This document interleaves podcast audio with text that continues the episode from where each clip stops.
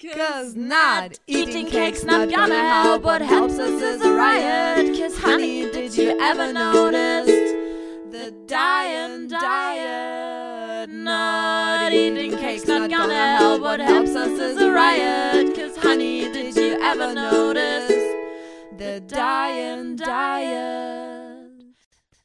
Antipöse Stücke. Ein Podcast mit Katharina Sophie Hautmann und Antje Kröger. Ich habe heute einen leichten Job. Herzlich willkommen Das stimmt. zu den antipösen Stücken. Ein Guten neues Tag. Stückchen. Heute, heute auch schon wieder eine ungewöhnliche Zeit. Haben wir auch noch nicht, Ja, lange stimmt. nicht gemacht, ne? Mittags. 12.30 Uhr, Ja, mittags. Mittags. so. Das Es stimmt. ist immer ungewöhnlich. Alles, alles neu. Alles, neu. Alles neu macht unser Aber April. was nicht neu ist, Antje hat alles vorbereitet und ich Und du lässt, agiere einfach. du lässt dich feiern. Ja, ja, komm mal, ich hatte auch echt eine anstrengende Woche. Ich hatte wirklich eine anstrengende Woche. Mit sehr viel Arbeit Ja. und sehr viel drumrum.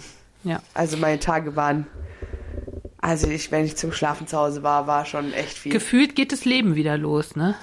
ja, das Leben geht wieder los und ähm, ja, es passiert aber auch gerade so viel, was halt nicht so zum typischen Leben dazugehört, was aber irgendwie integriert werden möchte. Äh, und deswegen, aber was auch gut ist, dass man es integriert.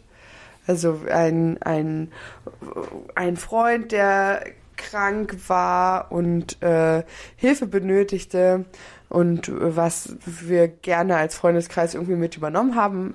Ähm, äh, was einem immer wieder, das habe ich auch äh, zu ihm gesagt, als ich dann vor der Arbeit vorm Spätdienst einen Tag also das Kind zur Kita gebracht, direkt weitergefahren zu ihm, dann irgendwie spazieren gewesen und dann von dort direkt zur Arbeit bis 22 Uhr dann irgendwann mal wieder Heimat angesagt war. Aber es ist so schön, wenn man mal rausgeht aus seiner aus dieser Fauli-Komfortzone, ne? Weil es war halt wirklich ein super schöner Tag am Ende, ne? Weil Ja. wir haben tolle Gespräche geführt, wir waren draußen, wir haben die Sonne, die an dem Tag schien, genossen und es war halt, man nimmt sich für solche Sachen zu wenig Zeit. Also ich meine, es geht auch, man braucht auch immer mal so Ge- Regenerationszeit, aber man, man müsste so, so diese Notwendigkeit, das zu tun, viel öfter einfach haben.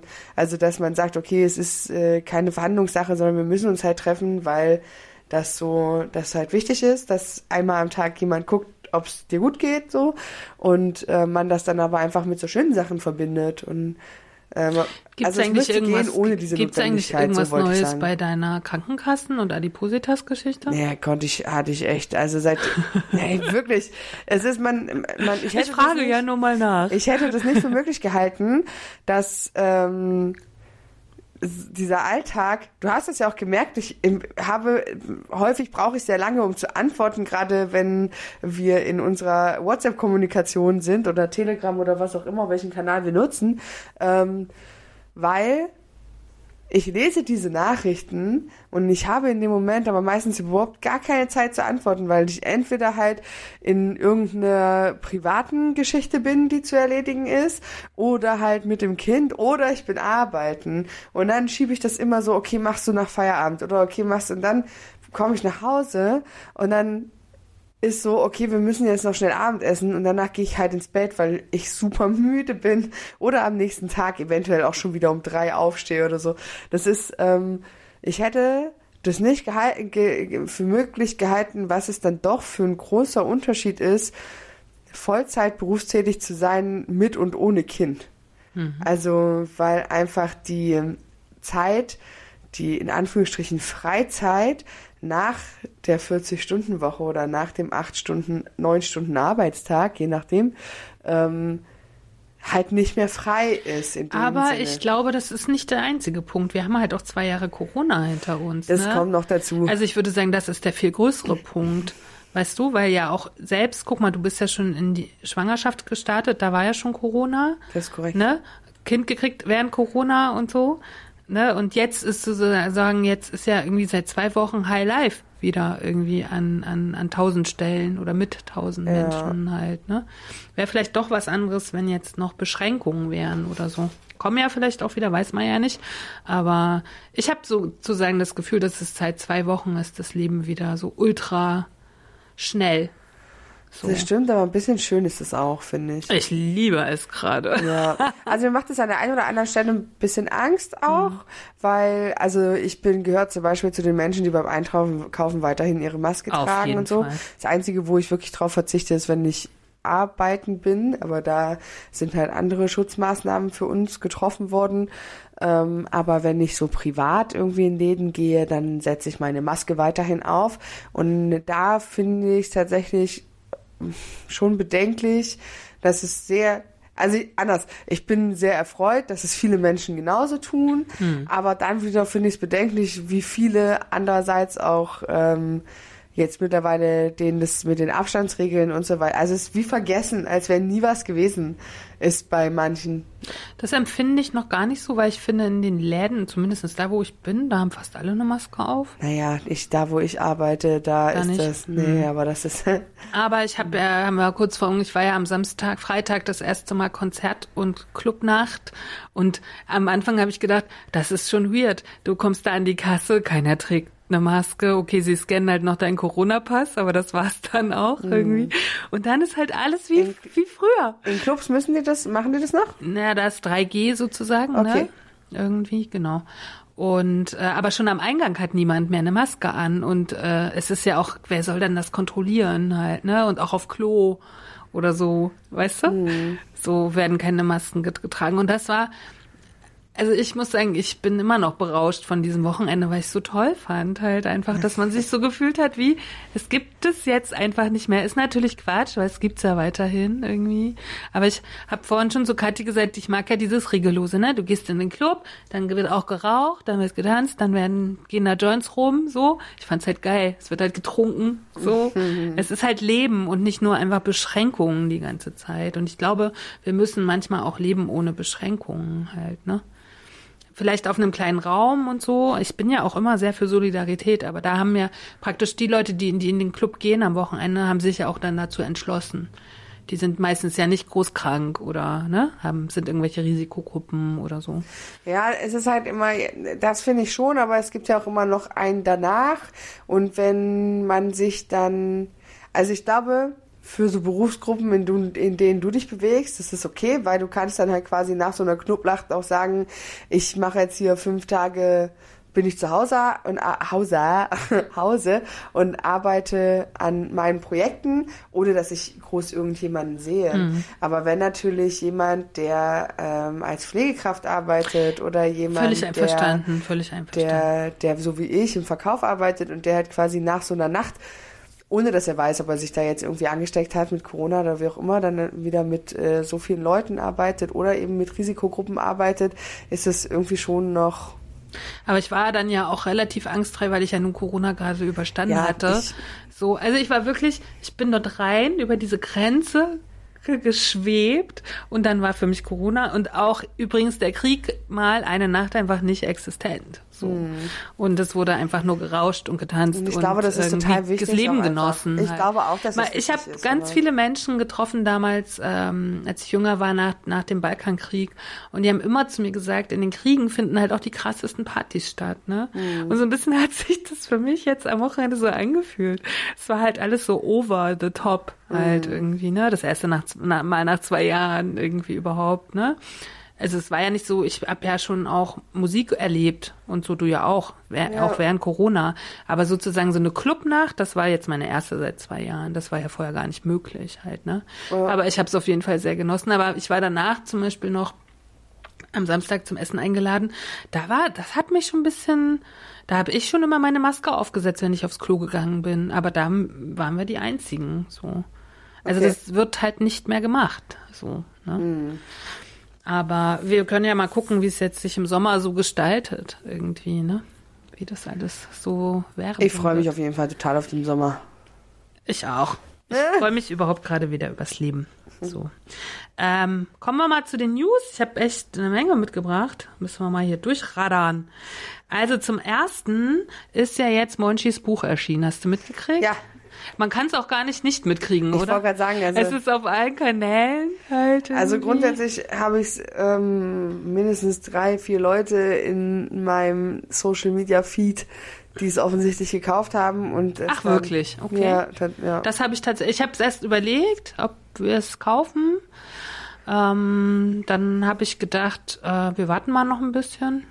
Kann man sich ja dann auch immer noch überlegen. ja, wir haben, glaube ich, auch gerade noch genug Sachen. Wir haben erstmal genug. Sachen irgendwie, genau. Ähm, aber ich habe halt den, oder ich habe den äh, Hinweis, dass es gibt einen Podcast und es gibt den äh, Spiegel letzte Woche Ausgabe mit einem großen Bericht. Fand ich auch ein bisschen lustig, dass es unter Kultur abgelegt war, unter Feuilleton. Ja, wahrscheinlich, weil es ein Buch ist. Aber es ist schon so wie der Artikel, den wir neulich schon mal hatten im Podcast über die Essstörung. Ähm, ich finde auch den Artikel wieder ganz schön oberflächlich, aber so ist es halt wahrscheinlich mittlerweile irgendwie. Okay. Da wird halt ein Buch beworben. Ne? Und ich, ich hatte kurz überlegt, ob ich zur Lesung gerne gehen möchte ins, ins Werk 2 in Leipzig, aber ist auch schon ausverkauft. Okay. Und dann denke ich mir, okay, so eine Lesung irgendwie weiß ich jetzt auch nicht, aber ähm, ganz spannend finde ich an diesem Buch oder an der Bewerbung des Buches jetzt äh, den Fakt, dass Monchi selber sagt, er hat Sachen in dieses Buch geschrieben, ähm, wo seine Mitkollegen, seine Band, also Feine Sahne Fischfilet und auch Freunde gesagt hätten, das äh, wäre besser gewesen, wenn er das nicht aufschreibt. Okay. Ähm, und fand ich auch nochmal lustig, weil, ähm, jetzt muss ich kurz überlegen, war das in der Zeit? Äh, Gab es einen Artikel über die Red Hot Chili Peppers, die ja auch ein neues Album gemacht haben. Und der Frontmann hat ja auch ein Buch geschrieben über seine Drogensucht. Ja. Das ist schon ein bisschen länger her. Mm, ähm, Und er sagt halt, er wünscht sich heute, er hätte nicht so viel Privates geschrieben, Okay. weil er bittet sozusagen seine Familie und seinen Sohn, dass er, dass die beide dieses Buch nicht lesen. Ah, okay. Und das hat mich dann, dann habe ich so diese Parallele erkannt, so ein bisschen. Ne? Also jetzt ist ja beim das Buch von dem Red Hot Chili Peppers Typ ist schon eine Weile draußen. Äh, das Buch von Monchi ist jetzt relativ neu und er hat ja sozusagen 60 Kilo abgenommen, ne? also 182, jetzt wiegt er 120. Und es gab wohl so ein ausschlaggebendes Moment. Er war mit Freunden irgendwo weiß nicht, in irgendeinem asiatischen Land oder so, die haben halt da Paragliding gemacht. Und äh? Höchstgewicht war 120, was ja für so einen großen Mann, guck mal, der wiegt jetzt 120, ne? Ja. war Höchstgewicht und er konnte nicht mit, sozusagen. Und das hatte ihn so traurig gemacht, irgendwie. Und da gab es so einen kleinen Moment, der so, so einen Change-Moment Ja, irgendwie in seinem Schalter umgelegt hat. Ja, und dann gab es irgendwie den Moment, wo er sich dann auf die Waage gestellt hat, dann diese 182 Kilo. Und er schreibt halt in diesem Buch anscheinend, ich habe es ja nicht gelesen, aber das ist das, was der Spiegelartikel sagt, wir verlinken den dann. Ähm, da schreibt er schon so ein paar ganz, ganz ähm, sehr, sehr private und können wir auch nochmal auf die, die Sendung der letzten, der, der vor zwei Wochen zurückkommen, da die sehr schamvoll sind. finde ich. Okay. Zum Beispiel ist ein, ein so ein Ding, ähm, dass er sagt, jetzt habe ich mich äh, ver, wie sagt man? Frosch im Hals. Nee, nicht Frosch im Hals, nicht auch nicht verschluckt, aber falscher Kanal. Meine Spucke ist in den falschen Kanal gelaufen. ähm, er wohnt in einer WG zum Beispiel und es ist total häufig passiert, dass die Klobrille zerbrochen ist. Und er hatte unter seinem Bett, hatte er mehrere Klobrillen versteckt, damit er die immer auswechseln konnte. Das war so ein Ding. Das andere war, er konnte dann mit 182 Kilo sich nicht mehr selber den Arsch abwischen. Und ist dann immer praktisch in die Dusche gegangen und so. Ah, okay. Ne? Und das hat er halt alles geschrieben. Also wirklich solche. Das Buch heißt ja übrigens Niemals satt, ne, glaube ich. Ich, ich glaube auch, ja. Ja. Ähm, und hier ist auch ein so ein Satz. Ich war 31 Jahre alt, hatte ein BMI von fast 50 und war der fetteste Mensch, den ich kannte. Also auch er, es ist, äh, habe ich übrigens sehr häufig jetzt äh, beobachtet, dass Männer oft über sich als fett sprechen, Frauen gar nicht so. Finde ich auch spannend. Ist mir jetzt öfter mal aufgefallen, weil ich mich ja an diesem Begriff so störe. An diesem Fett sein. Ich bin fett. Also im Englischen ist ja okay. Ich bin fett. I, am fat, weil das eine ganz andere Bedeutung hat. Ja. Bei uns ist ja dieses Fett irgendwie, ne? Und ähm, ja, und, und ich finde, ähm, was ich daran auch noch spannend finde an dieser ganzen Geschichte ist, dass ja jetzt zwei Mitglieder von Feinde Sahne Fischfilet aufhören. Also und auch zwei wichtige Menschen in der Band. Also es waren ja fünf Freunde sozusagen, zwei mhm. davon hören jetzt auf. Ähm, bin ich mal, also bin ich gespannt, ob das in irgendeiner Form auch alles zusammenhängt halt. Ne? Okay, aber darüber gibt's noch keine. Nee, weil Monchi zum Beispiel auch sagt, er kriegt sehr, sehr viel Post von Menschen, die jetzt sagen, ähm, sozusagen, er würde sich ähm, sozusagen einem Schönheitsideal hingeben oder er hat das gemacht, weil äh, er irgendwie Menschen entsprechen möchte und so. Und aber das, das gehört doch ja, zu ihm. Ja, so. aber das ist doch immer die Diskussion. Hm. Also das war ja auch schon bei Adele die Diskussion. Genau. Und, das ist genau. Und sie genau. hat einen schönen, äh, ich habe so ein Konzert von ihr gesehen, ähm, das erste nach ihrer langen Pause war das, glaube ich, wo sie gleichzeitig so ein Interview gegeben hat. Mhm. Es waren immer so ein paar Songs und dann wurde wieder so ein Stück Interview eingespielt. Und da hat sie gesagt, sie schuldet es niemandem, dick zu sein. Mhm.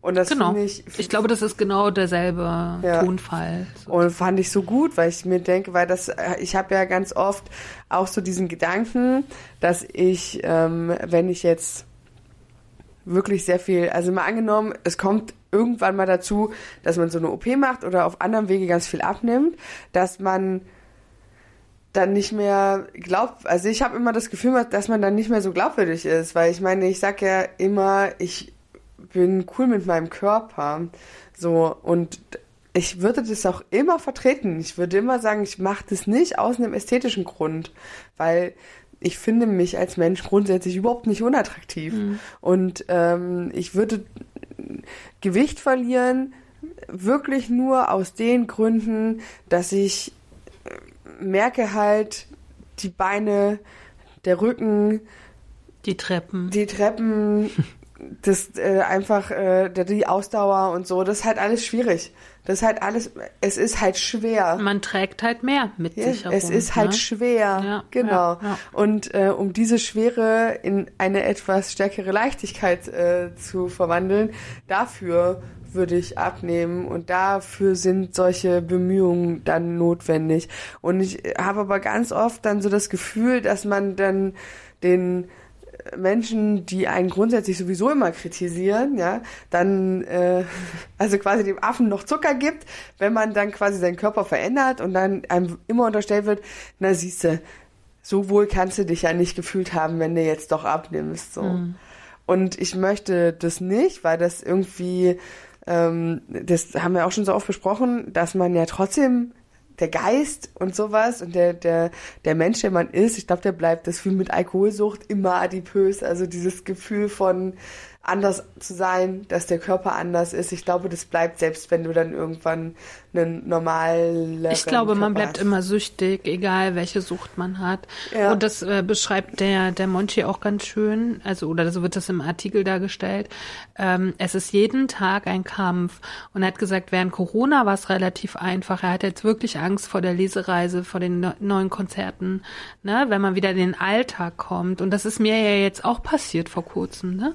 Ja dass ich so im Alltag wieder irgendwie nicht mich mehr an alles gehalten habe, was ich so gelernt habe während der Corona-Zeit. Hm. Ne? Aber wichtig ist, glaube ich, einfach sich zu bewusst zu sein, es bleibt ein lebenslanger Kampf. Ja. So, und ich glaube, das ist egal, ob es Essen ist oder Trinken oder Sexsucht oder was auch immer. Ne? Es Aber bleibt halt immer ich, in einem drin. Das muss ich jetzt sagen, das fand ich bei dem Buch Die Fettleserin von der Nicole Jäger, die, finde ich, hat es auch gut beschrieben, dass sie halt gesagt hat, dass eben dieses Scheitern und auch an sich selber scheitern und an der Sucht scheitern halt immer mit zu so einem Weg dazugehört. Mhm. Also es gibt dieses Ideal, man hat sich was in den Kopf gesetzt und dann zieht man es durch und dann ist man weg von, also dann hat man es halt geschafft, so. Das ist nicht realistisch und das ist auch nicht, äh, das ist auch nicht normal, sondern es wird immer diese, diesen, diesen Moment geben, wo du an einem Punkt bist, wo du in ein altes Verhaltensmuster zurückfällst und das muss man annehmen und akzeptieren und dann ja, halt spätestens wenn das Leben nicht mehr äh, ideal verläuft, ideal verläuft, ne? Ja. Und äh, jeder, kein Mensch äh, reagiert ja normal in nicht normalen Situationen. Ja. Ne? Nur die Menschen mit Süchten oder die Menschen mit, mit Traumata oder Depressionen oder was auch immer äh, sind noch mehr damit beschäftigt, nicht auszubrechen wieder halt, Ja. ne? oder einzubrechen so Ja. und aber ich glaube wenn man damit ganz ehrlich umgeht und ich meine ich mag ja so diese schonungslose Offenheit auch äh, wenn das in diesem Buch so ist das muss ja jeder für sich selber entscheiden, ne? Ähm, aber ich finde es spannend, was denkt man in zehn Jahren über seine schonungslose Offenheit halt, ne? Das so. können wir in zehn Jahren prüfen, wenn wir unsere alten Podcast-Folgen hören. Ja, aber es gibt ja auch immer noch Dinge, die man gar nicht erzählt oder die man, ne, das ist ja zum Beispiel, sind wir uns da ja ganz klar, ne, dass wir über unsere Menschen in unserer Umgebung nichts erzählen oder so und über unser Privatleben so. Ja. Ne? Und wenn das aber jemand anders entscheidet, finde ich, ist das auch völlig okay für, für den. So. Die Frage ist halt, wie man später damit umgeht halt. Ne? Ja. Aber ich fände, ich fände zum Beispiel blöd, Kunst zu machen. Nur ich, für mich persönlich. Und dann jemandem zu sagen, der mein Freund ist, meine Mutter, wer auch immer, zu sagen, du bitte guckst dir das nicht an. Ja, Das wäre nicht mein Ansinn. Wenn ich Kunst mache, möchte ich, dass die alle rezipieren. So, so ne? Dann gebe ich es wirklich Dazu- nach außen ja, und genau. lass halt auch da das für sich wirken, weißt Ja. du? So. Und da mm, setze ich mich schon vorher damit auseinander, will ich das halt auch so halt, ne? Ich habe zum Beispiel mit Worten viel mehr ein Problem als mit Bildern. Ne? Hm. Worte bleiben halt irgendwie immer so krass stehen. So. Weißt du, wenn da steht, ähm, ich konnte mir meinen Hintern mit 31 Jahren nicht mehr abwischen, weil ich so fett war, das bleibt halt immer so als Satz stehen irgendwie. Weißt du? Und das kann ja auch sein Sohn dann später lesen. das stimmt, aber es gibt ja, ich mm, erinnere mich nur an eine Fotoserie, die wir hier gemacht haben, wo ich Teil von war, wo ich halt heute auch, die ich mir angucke und denke, also ich habe überhaupt kein Problem damit, dass die online sind, weil auch da, ich habe mich dafür entschieden, aber da denke ich mir heute auch so, ist schon krass, dass es immer noch online ist, ne? Und also wenn ich es jetzt entscheiden müsste, ist nicht meine Kunst, deswegen entscheide ich es nicht und ich bin cool damit, dass sie online ist. Aber wenn es meins wäre, hätte ich es wieder runtergenommen, weil es so privat, also weil das wirklich sehr privat ist, ne? So also die, auch das, was ich dabei gefühlt habe und dieser Moment halt. Aber das Ähm, weiß der, das meine ich ja, das ist der Unterschied, das weiß aber der Rezipient nicht. Das stimmt, aber das, aber ich, die Bilder sind ja auch, die haben ja auch eine, eine Wirkungsgewalt irgendwie, sind schon, also ja, äh, wie auch immer. Ich glaube, man kann das immer in dem Moment, wo es passiert, ähm, also nicht so überblicken, wie wenn man dann halt quasi nach, also weil ja auch das eigene, das Innere sich immer mal mit verändert und man das dann aus einem anderen Blickwinkel sieht. Aber ich finde grundsätzlich immer, man muss dazu stehen und wenn Auf das dann halt äh, im Fall von dem Red Hot Chili Pepper Sänger äh, die Frau und das Kind dann irgendwann lesen, dann muss man sich dann, wenn die das ähm, lesen oder wenn sie eben diese Teilkunst äh, an sich ranlassen, vielleicht begleiten und dann halt einfach sagen, okay, pass auf, du kannst es lesen und wir können dann drüber sprechen. Dann erkläre ich dir, in welcher Situation ich damals war und warum das richtig war in dem Moment, das Hm. zu tun. Ja, und vielleicht liegt es aber, habe ich mir jetzt auch gerade überlegt, auch noch, dass das ja nicht die Hauptkunst oder Ja, die Hauptmedien dieser Menschen sind. Monchi ist halt Sänger einer, einer, einer Ja. Punkband und auch Red Hot Chili Peppers ist eigentlich, das Medium ist die Musik. Ja. So, und dann überlegen die sich irgendwie Bücher zu schreiben, ne? Ist ja auch okay, darf ja jeder. Ist natürlich eine ganz, also in der Musik ist es ja vielleicht doch noch mal anders verpackt und nicht so offensichtlich. Worte können halt auch einfach Schwerter sein. Ja, ja, auf jeden Fall. Ne? Und ähm, finde ich ganz spannend, können wir mal beobachten. Da fällt mir direkt Cher ein. Words are like weapons, they wound sometimes. Ja, äh, aber das finde ich ja auch das Spannende an Worten. Und äh, wir können ja mal gucken, wenn uns das Buch irgendwie in die Hände fällt. Also ich würde es jetzt auch nicht, also ich habe ja noch genug auf dem Tisch, was irgendwie gelesen werden möchte. Ähm, Grundsätzlich interessiert es mich aber auch. Aber wie gesagt, man darf, muss immer erstmal wieder ein Stück von dem Stapel abbauen, bevor man wieder was jeden oben Fall, drauf auf jeden legt. Fall. Und ähm, diese dieses Bild, was er mit seinem Buch zeichnet, ne, immer Hunger zu haben, niemals satt zu sein, das kenne ich so gut, da denke ich mir, brauche ich gar nicht lesen. So, ich bin auch niemals satt. Also ich kann das schon nachvollziehen, weil er ja auch, ich meine, er ist Mecklenburger wie ich, ich fühle ihn sowieso. So, er ist auch so ein krasser Linker, er ist halt so ein krasser, er war auch in der Ukraine ja gleich am Start mit helfen und so. Also der hat so viele Attitüden, die ich halt auch einfach habe und ich glaube, weiß schon, was er so fühlt und so halt, ne? Also Aber manchmal ist es ja trotzdem schön, sowas, also um sich dann nochmal bestätigt zu fühlen, sowas einfach mal noch aus einem anderen Mund zu hören. Also Auf auch, jeden Fall. Auch wenn man theoretisch weiß, was passiert, ist es ja trotzdem schön, sich da bestätigt zu fühlen. Ja, auf jeden Fall. So, dann habe ich noch äh, was mitgebracht, fand ich eigentlich ganz lustig, nur so als kleines Gimmick aus der SZ. Ähm, und da sind, äh, da ist mir das, ähm, die haben so eine Rubrik, die heißt aktuelles Lexikon. Und da ist die Überschrift Gewichtsklasse. Und dann habe ich natürlich mal gleich hingelesen. So. Und da steht, Naturgesetze sind die beste Erklärung dafür, dass es im Boxsport Gewichtsklassen gibt. Ein Schwergewichtsprofi zwischen 81 und 91 Kilogramm bringt es mit einem Schlag auf eine Wucht von bis zu 1700 amerikanische, amerikanischen Pfund auf einen Quadratinch. Ein untrainierter Erwachsener bringt es auf 60 Kilo Schlagkraft. Muhammad Ali landete in seinen besten Zeiten zwölf Schläge in unter drei Sekunden. So versteht man, dass ein Fliegengewichtsprofi mit 50 Kilogramm Gewicht und 200 Kilo Schlagkraft hoffnungslos unterlegen, ja gefährdet, gefährdet wäre. So, und jetzt geht's so ein bisschen in diese politische Richtung, womit man bei Karl Lauterbach und der Union landet, die nun fragt, ist der Ministerposten einer Gewichtsklasse, äh, ist der Ge Ministerposten eine Gewichtsklasse über ihm? Im Sport aber war es nicht nur die Sicherheit, warum Anfang des 20. Jahrhunderts Gewichtsklassen eingeführt wurden. Kämpfer zwischen leichten und schweren Kämpfern waren für die Zuschauer oft unbefriedigend. Dafür sind die Schwergewichte heute nicht mehr so beliebt. Zum einen liegt es an, der, an, den langen Jahren, in denen die Klitschkos so gut wie unbesiegbar waren. Zum anderen gehen Meisterathleten lieber zum American Football, Football oder in die Mixed Material Arts, wo es mehr Geld gibt. Außerdem macht es mehr Spaß, den sehr viel flinkeren Boxern der unteren Gewichtsklassen zuzuschauen. Finde ich eigentlich ganz spannend halt mhm. irgendwie, ne? Und ich finde, habe ich neues nur mal so als ähm, fand ich als äh, als Bild ganz spannend, dass die Ukrainer von zwei Boxern und einem Schauspieler gerade am Laufen gehalten wird irgendwie, oder? Ja. Weil mir sind die Klitschkos auch echt so aus meiner ganzen Jugend so ne, die waren ja immer da. Ja, das stimmt. so. Ich dachte ja auch immer ganz lange Zeit, das sind Zwillinge. Irgendwie. Aber sie sind ja irgendwie so Doch, vier Jahre außen. Ah, nee, stimmt. Nee, ja, die sind schon vier Jahre auseinander ja. irgendwie. Und äh, aber haben ja beide in derselben äh, Liga ja, geboxt irgendwie, ne? Und haben auch beide ja Preise gewonnen. Aber haben nie gegeneinander geboxt, fand ich auch spannend. Ja.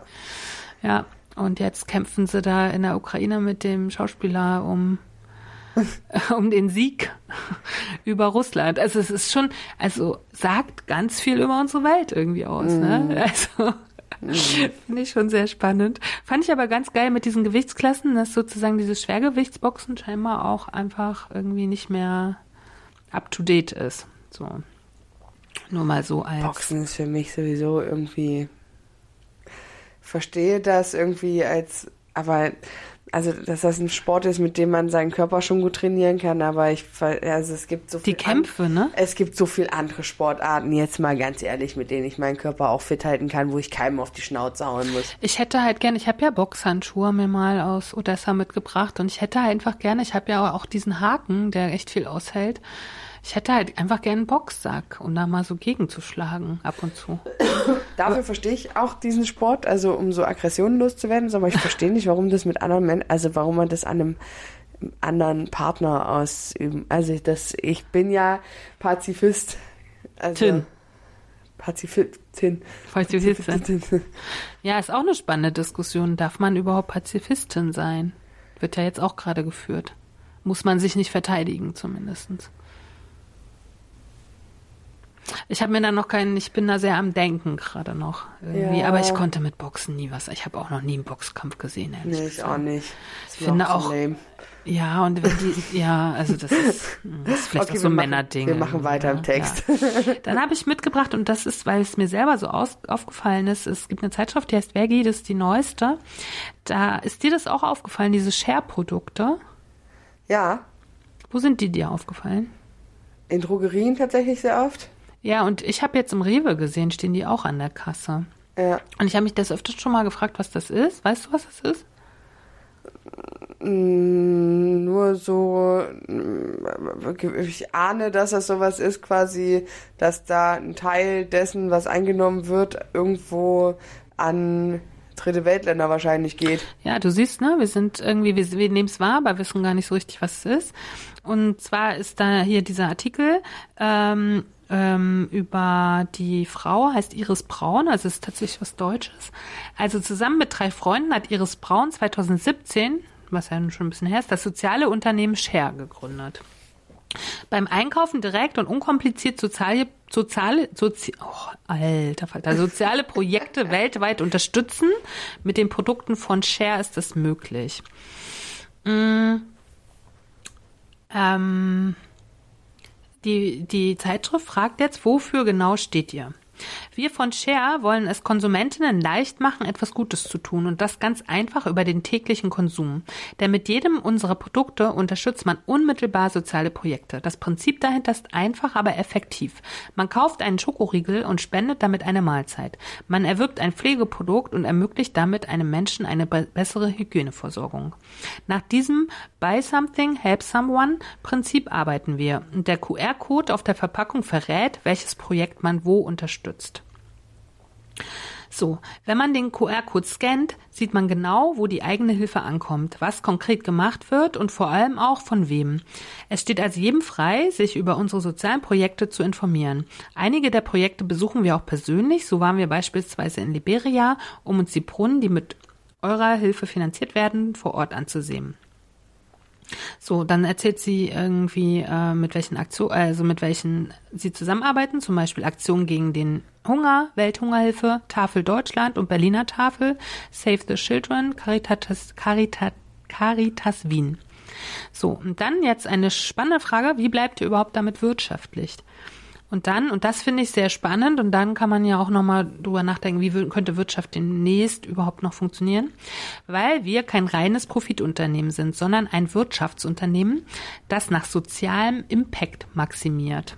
Das bedeutet, dass wir den gesellschaftlichen Nutzen vor den eigenen Gewinn stellen und somit beweisen, dass sich gesellschaftliche Verantwortung und Wirtschaftlichkeit nicht ausschließen, sondern gegenseitig verstärken können. Denn laut unserem Gründungsvertrag können wir keine Gewinne erzielen, ohne vorher einen bedeutenden sozialen Nutzen generiert zu haben. Daher fließt Geld, das zum Beispiel andere Marken in ihr Marketing investieren, bei uns größtenteils in soziale Projekte. Ja, ja. Finde ich super. Ja. Ich habe das wirklich schon häufig gesehen mhm. mit so und dann denke ich mir, da gibt's irgendwie auch alles, ne? Gibt halt so Schokolade, aber auch Seifen mhm. und so. Also falls ihr das seht bei euch, wo auch immer, könnt ihr zugreifen, tut ihr was Gutes und habt auch noch ein Produkt, ne? Das ist ja so kann ja irgendwie das nur funktionieren. Ja. Ne? Zum Beispiel, wenn man wirklich eine Seife kauft irgendwie, macht man einmal irgendwie, dass jemand das da. Ich finde immer, dass ähm, das wirkt so, also das klingt immer so unrealistisch und dann fragt man sich immer, wie ist die Umsetzung und wie machen die das und ne, so. Mhm. Und ähm, das hält mich immer gefühlt davon ab, sowas zu kaufen, weil ich mir immer denke, da kann das, äh, das klingt so schön, da ist bestimmt irgendwas faul. Deswegen, ich habe es häufiger gesehen und ich habe mir das so gedacht, wie du das gesagt hast, aber ich habe mich damit nie beschäftigt. Und ja. als ich die Zeitschrift durchgeguckt habe, ist mir das aufgefallen. Dann habe ich es durchgelesen und habe ich gedacht, finde ich gut. Ja, grundsätzlich finde ich es auch gut. Aber das ist halt. Muss man aber erstmal irgendwie wissen. Ne? Ja, aber das ist halt wahrscheinlich deren Problem, dass die nicht werben. Mhm. Dass es halt äh, wenig Leute wissen. Ja, 2017, aber, das heißt, sie sind ja schon fünf Jahre am Start. Aber guck ja. mal, durch so kleine Sachen jetzt, wir erzählen es, ne? Und ja. dann erzählt man es weiter ja. und sagt, hier, so, ne? Ich kaufe mir auch demnächst mal Schokolade. so, und dann habe ich noch einen Tweet von Twitter mitgebracht, den muss ich jetzt erstmal öffnen. weil den finde ich sehr spannend. Ähm, und zwar hat der zu tun mm, mit der Kornkammer Ukraine. Weil ja irgendwie gesagt wird, dass unsere Lebensmittel jetzt hier so teuer auf einmal sind, ne? weil wir dieses ukrainische äh, weil der ukrainische Weizen fehlt und so. Und das ist ja eine totale Fehlinformation, weil wir sozusagen kriegen über fast überhaupt nichts aus der Ukraine.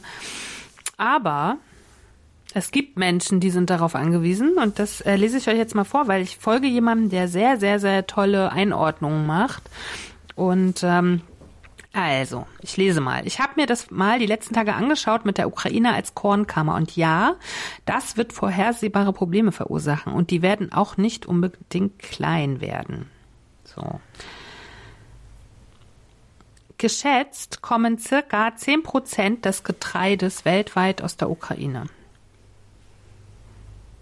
Bei diesen 10 Prozent haben wir jetzt das Problem, dass Putin die Ernte nicht so wirklich in den Export lässt. Da liegen teilweise Schiffen in Häfen fest, Wege sind nicht passierbar etc. Das ist aktuell ein aber eher kleines Problem. Weitaus größer ist, dass derzeit auch nur in einem kleinen Teil der Ukraine angebaut werden kann im Westen. In den anderen Bereichen geht es nicht, weil entweder zu gefährlich, die Saat kann nicht ausgebracht werden. Möchtest du husten? Nee. ähm, äh, und die Ukrainer brauchen ihre Trecker. Finde ich eigentlich auch so, Smiley. um damit russische Panzer zu äh, abzuschleppen. Nun könnte man sagen, paar, 10 Prozent halt 2020, 22, äh, 2022, 23 einfach mal 10 Prozent weniger Brot. Ja, wir könnten das so sagen. In Afrika aber kann man das nicht so einfach sagen und die haben da aktuell ziemliches Problem mit der größten Dürreperiode seit Jahrzehnten. Heißt, auf deren eigene gravierenden Ausfälle bei der Ernte kommen dann noch die Ausfälle der Ukraine obendrauf, weil die meiste der meisten Export aus Russland ja, und der Ukraine geht nach Afrika. Hm. Grob geschätzt droht da also eine Hungerkatastrophe in Afrika mit 10 bis, 10 bis 20 Millionen Opfern als direkt Betroffene. Und die war ja jetzt irgendwie bisher nicht so wirklich mit eingeplant bei den bisherigen Diskussionen über die Ukraine. Zwar ist Migration in Afrika ein eher auf Afrika bezogener Effekt, allerdings dürfte eine solche Katastrophe die Situation sehr, sehr drastisch verschärfen und die Not der Menschen vervielfachen. Der schwarze Weg als Flüchtlingsweg über das Mittelmeer dürfte somit ähm, somit Moment, ich muss das hier mal weiß ich nicht, jetzt habe ich hier irgendwas vergessen. Also der dürfte somit also mehr werden. Mehr werden. So, das ist halt schwierig, weil bei Twitter sind doch immer nur so kleine Tweets erlaubt und dann schreiben die Leute, wenn sie ganz viel schreiben, immer so untereinander. Das musste ich mir hier alles kopieren. Vermutlich, vermutlich dürfte eine solche Hungerkatastrophe in Afrika extrem destabilisierende Wirkung haben. Das heißt, Bürgerkriege, aufständische Banden und sogar Regierungswechsel dürften damit deutlich mehr werden und zusätzliches Leid verursachen. Allerdings sind wegen der Unsicherheiten in Europa unsere eigenen Möglichkeiten für ein humanitäres Eingreifen gleichzeitig drastisch abgesunken denken. Um es auf den Punkt zu formulieren, Putin hat eine Hungeratombombe mitten in, einer, in eine Ernährungskrise geworfen.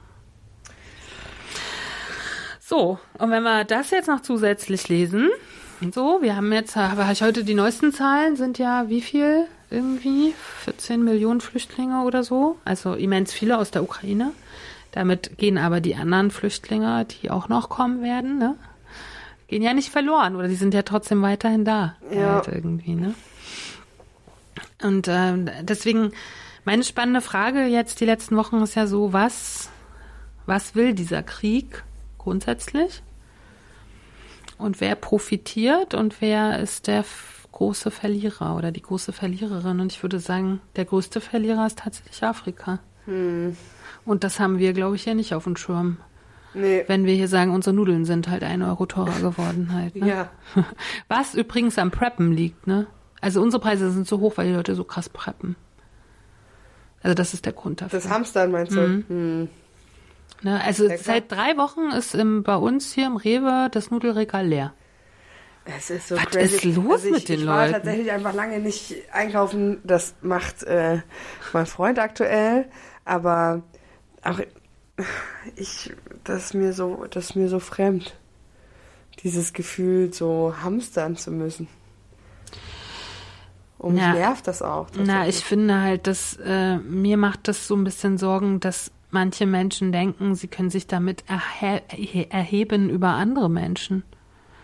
Ich frage mich immer ganz praktisch, wo lagern die den ganzen Scheiß? Also auch als sie das Klopapier gehamstert haben, habe ich mir gedacht, habt ihr jetzt alle Lager gekauft, wo ihr hier 100.000 Rollen Klopapier einlagert oder was ist? Ich habe in meiner Wohnung keinen Platz. Aber die wohnen ja, aber weil wir ja auch in äh, Großstädten in, äh, begrenztem Wohnraum leben, viele haben doch aber Häuser und Keller und Platz.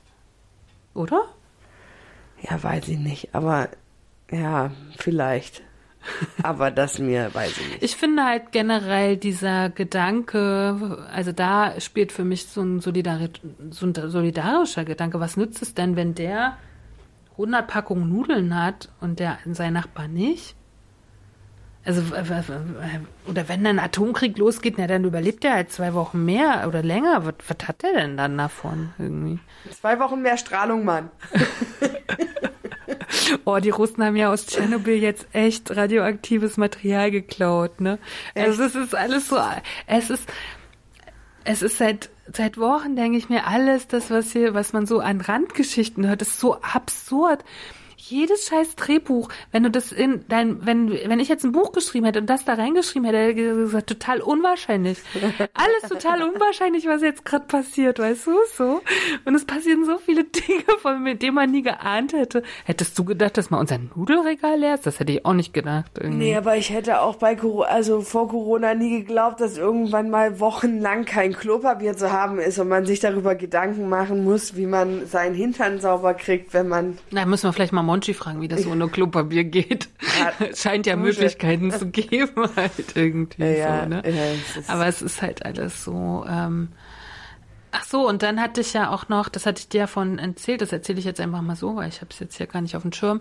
Ähm, das Helmholtz-Institut hat ein Interview auf seiner Seite auf helmholtz.de, könnt ihr selber nachgucken. Da geht es über einen, einen äh, geht es um neue Adipositas-Medikamente. Es ist jetzt auch schon irgendwie in der, in der zweiten Studie und es könnte also sein, also Sie sprechen davon, dass noch dieses Jahr soll es ein neues äh, Adipositas-Medikament geben, was den Hunger stoppt sozusagen. Ich würde wetten, die Krankenkasse bezahlt es nicht. okay, das kann natürlich sein. ähm, aber wäre ja erstmal die Frage, was es kostet. Ja. So. Ne? Und äh, dann muss man ja auch mal hingucken, was macht das dann genau. Aber die Krankenkasse bezahlt ja gerne die OPs. So. Ja? Angeblich. So, so viele OPs okay. wie irgendwie okay. scheinbar stattfinden. Irgendwie. Vielleicht muss ich echt mal die Krankenkasse wechseln. Vielleicht musst du das als erstes machen und dann musst du sagen, äh, ich möchte eine OP, weil dann musst du ja erstmal Abnahme machen. Hm. Weißt du? Musst es halt vielleicht über diesen Weg machen. Hm. Ja. Wie auch immer. Ähm, also das Schwamm drüber. Schwamm drüber. Aber ich fände es schon krass, wenn es dieses Jahr noch ein Medikament gäbe, was sozusagen die Pandemie Adipositas versucht zu bekämpfen. Das ist ja, wissen wie mit den Corona-Medikamenten. Ich habe ja vorhin schon gesagt, dass ich halt glaube, dass es nicht das Hauptproblem bekämpft, weil ähm, ich glaube, ein Adi. ja, Kati so, ich, ich, suche die richtigen Worte. Ich glaube, dass, weil du, du hast mir vorhin erzählt, dass quasi dieses Medikament das ähm, Hormon Grillin. hemmt, hm. ähm, welches das Hungergefühl äh, verursacht. Und ich glaube tatsächlich, dass die wenigsten adipösen Menschen essen, weil sie Hunger haben. Weißt du? Hm. Weil wenn ich, Sondern Lust. Wenn ich, wenn ich nach mir gehe, sind die wenigsten Mahlzeiten oder beziehungsweise die Mahlzeiten, die ich esse, weil ich Hunger habe, sind häufig die, die mir am wenigsten schaden, sage ich mal. Hm. Weißt du? Weil das sind dann die, wo ich dann wirklich schon auch darauf achte, dass es gesund ist. Die Mahlzeiten, die meinem Gewicht und meinem Körper nicht gut tun, sind die, die ich aus, äh, aus, aus Druck also aus einem emotionalen Druck heraus zu mir nehme, aus Stress, aus einem, aus diesem Suchtgefühl, aus diesem, aus dieser Zuckersucht oder wie auch immer. Äh, das sind so viele andere Sachen, die äh, das schlimme Essen machen, die das nicht mit Hunger zu tun hat. Deswegen glaube ich halt nicht, dass das die Lösung der Pandemie Adipositas ist, sondern das wird vielleicht den Menschen helfen, die so ein bisschen übergewichtig sind. Ne? Naja, und auch wieder da, wo ist denn die Pandemie am stärksten? Ne? In der prekären, Ja. sozusagen in der prekären Schicht. Und die können sich ja dann auch, wenn, okay, wir leben in einem, in einem Staat, wo das vielleicht von der Krankenkasse übernommen wird, aber was ist in Südamerika oder in diesen, oder in Amerika als solches, ne? Ja. Die können sich das dann wahrscheinlich gar nicht leisten, ne? Und auf der anderen Seite werden wir ja durch unsere Lebensmittel immer kränker gemacht, auch sozusagen die Gesunden unter uns oder die nicht-adipösen. Ne? Dadurch, dass du irgendwie ja. Aber grundsätzlich finde ich, um das mal jetzt nicht ganz so negativ darzustellen, finde ich es grundsätzlich gut, dass da geforscht wird und dass da Ergebnisse kommen, die man zumindest ausprobieren kann. Ja, vielleicht hat es ja, vielleicht hat es ja einen Effekt. Ah, das wäre auf jeden Fall, finde ich, für mich klingt es gesünder, in Anführungszeichen, als eine, einen chirurgischen Eingriff. Übrigens, das wollte ich vorhin auch noch sagen. Monty war, als er die 182 Kilo hatte, war er bei der Ernährungsberatung Ja. und die hat ihm sofort eine Magen-OP vorgeschlagen. Als erstes. Und die hat er aber ausgeschlagen und hat sich dann sozusagen für den alten konservativen Weg entschieden, sage ich mal, und ähm, hat so das Intervallfasten für sich entdeckt, was er so gesagt hat. Ja. Aber ich glaube, es ist auch kein Buch übers Abnehmen, aber das hat er erstmal grundsätzlich, Ja. er hat halt eher so Warum, ne? Diesen Warum-Effekt so. Aber finde ich spannend, dass du zur Ernährungsberatung gehst und das sofort sozusagen der die Conclusion, also ne, der Schlüssel sein soll. So. Ja, aber das ist ja, aber das haben wir ja auch in dieser Vox-Doku irgendwie mitgekriegt, dass ähm, sobald du bei einem BMI über 50 bist, musst du ja theoretisch gar nicht mehr diese Ernährungsberatung machen, sondern da kann ja der behandelnde Arzt auf Dringlichkeit die OP ohne jegliche psychologische Voruntersuchung und so weiter und so fort einfach anordnen. Na, haben wir eine gute Überleitung zu unserem heutigen Thema, weil wir haben uns ja schon oft gefragt, äh, nach diesen OPs ist es ja so, dass man Nahrungsergänzungsmittel zu sich nehmen muss, sein Leben lang. Und da haben wir so gedacht, sprechen wir doch mal über Nahrungsergänzungsmittel. ding, ding, ching, ching. So. Ja, Jing Jing auch tatsächlich. ching, ching. Ich habe, ja, weil ich muss da sofort daran denken, weil als ich äh, mit dieser Corona-Infektion zu Hause war, hat mir ja die Ärztin, bei der ich war, um den PCR-Test machen zu lassen, weil ich sie fragte, was ich tun kann, um schneller wieder gesund zu werden, weil es mir wirklich nicht gut ging die erste Zeit hat sie gesagt, man kann, also Virus kann man halt nicht so viel machen, der verlässt den Körper schon, wenn er fertig ist quasi. Und das Einzige, was man tun kann, ist quasi Zink und Vitamin D. ja, Vitamin D und Vitamin C zu sich zu nehmen. Und dann hat sie gesagt, äh, kann man äh, bei, in der Drogerie kaufen, da ist es nicht so teuer wie in der Apotheke. Und dann habe ich aber, weil du ja schon seit längerem äh, Vitamin D und äh, diese ganzen Sachen substituierst, habe ich dich ja gefragt und dann hast du mir diesen Link geschickt und dann, äh, also ich habe dann schon ordentlich Geld für Vitamin D, Zink und äh, Vitamin C ausgegeben. Also wer substituiert, äh, Ist auch im Geldbeutel dabei. ja, der Substit braucht Substitution für seinen Geldbeutel. Genau. Da sind wir, äh, da haben wir einen guten Einstieg schon gerade. Also grundsätzlich, Nahrungsergänzungsmittel können im Rahmen der täglichen Ernährung eine, einen wichtigen Beitrag dazu leisten, dem Körper alle wichtigen Nährstoffe zu liefern, Versorgungslücken zu schließen und Mangelzustände gar nicht erst entstehen zu lassen. Ne, das ist erstmal Grund, wozu es überhaupt Nahrungsergänzungsmittel gibt halt. Ne? So, meine Frage, erste Frage, weiß ich eigentlich schon, nur für unsere Zuhörerin.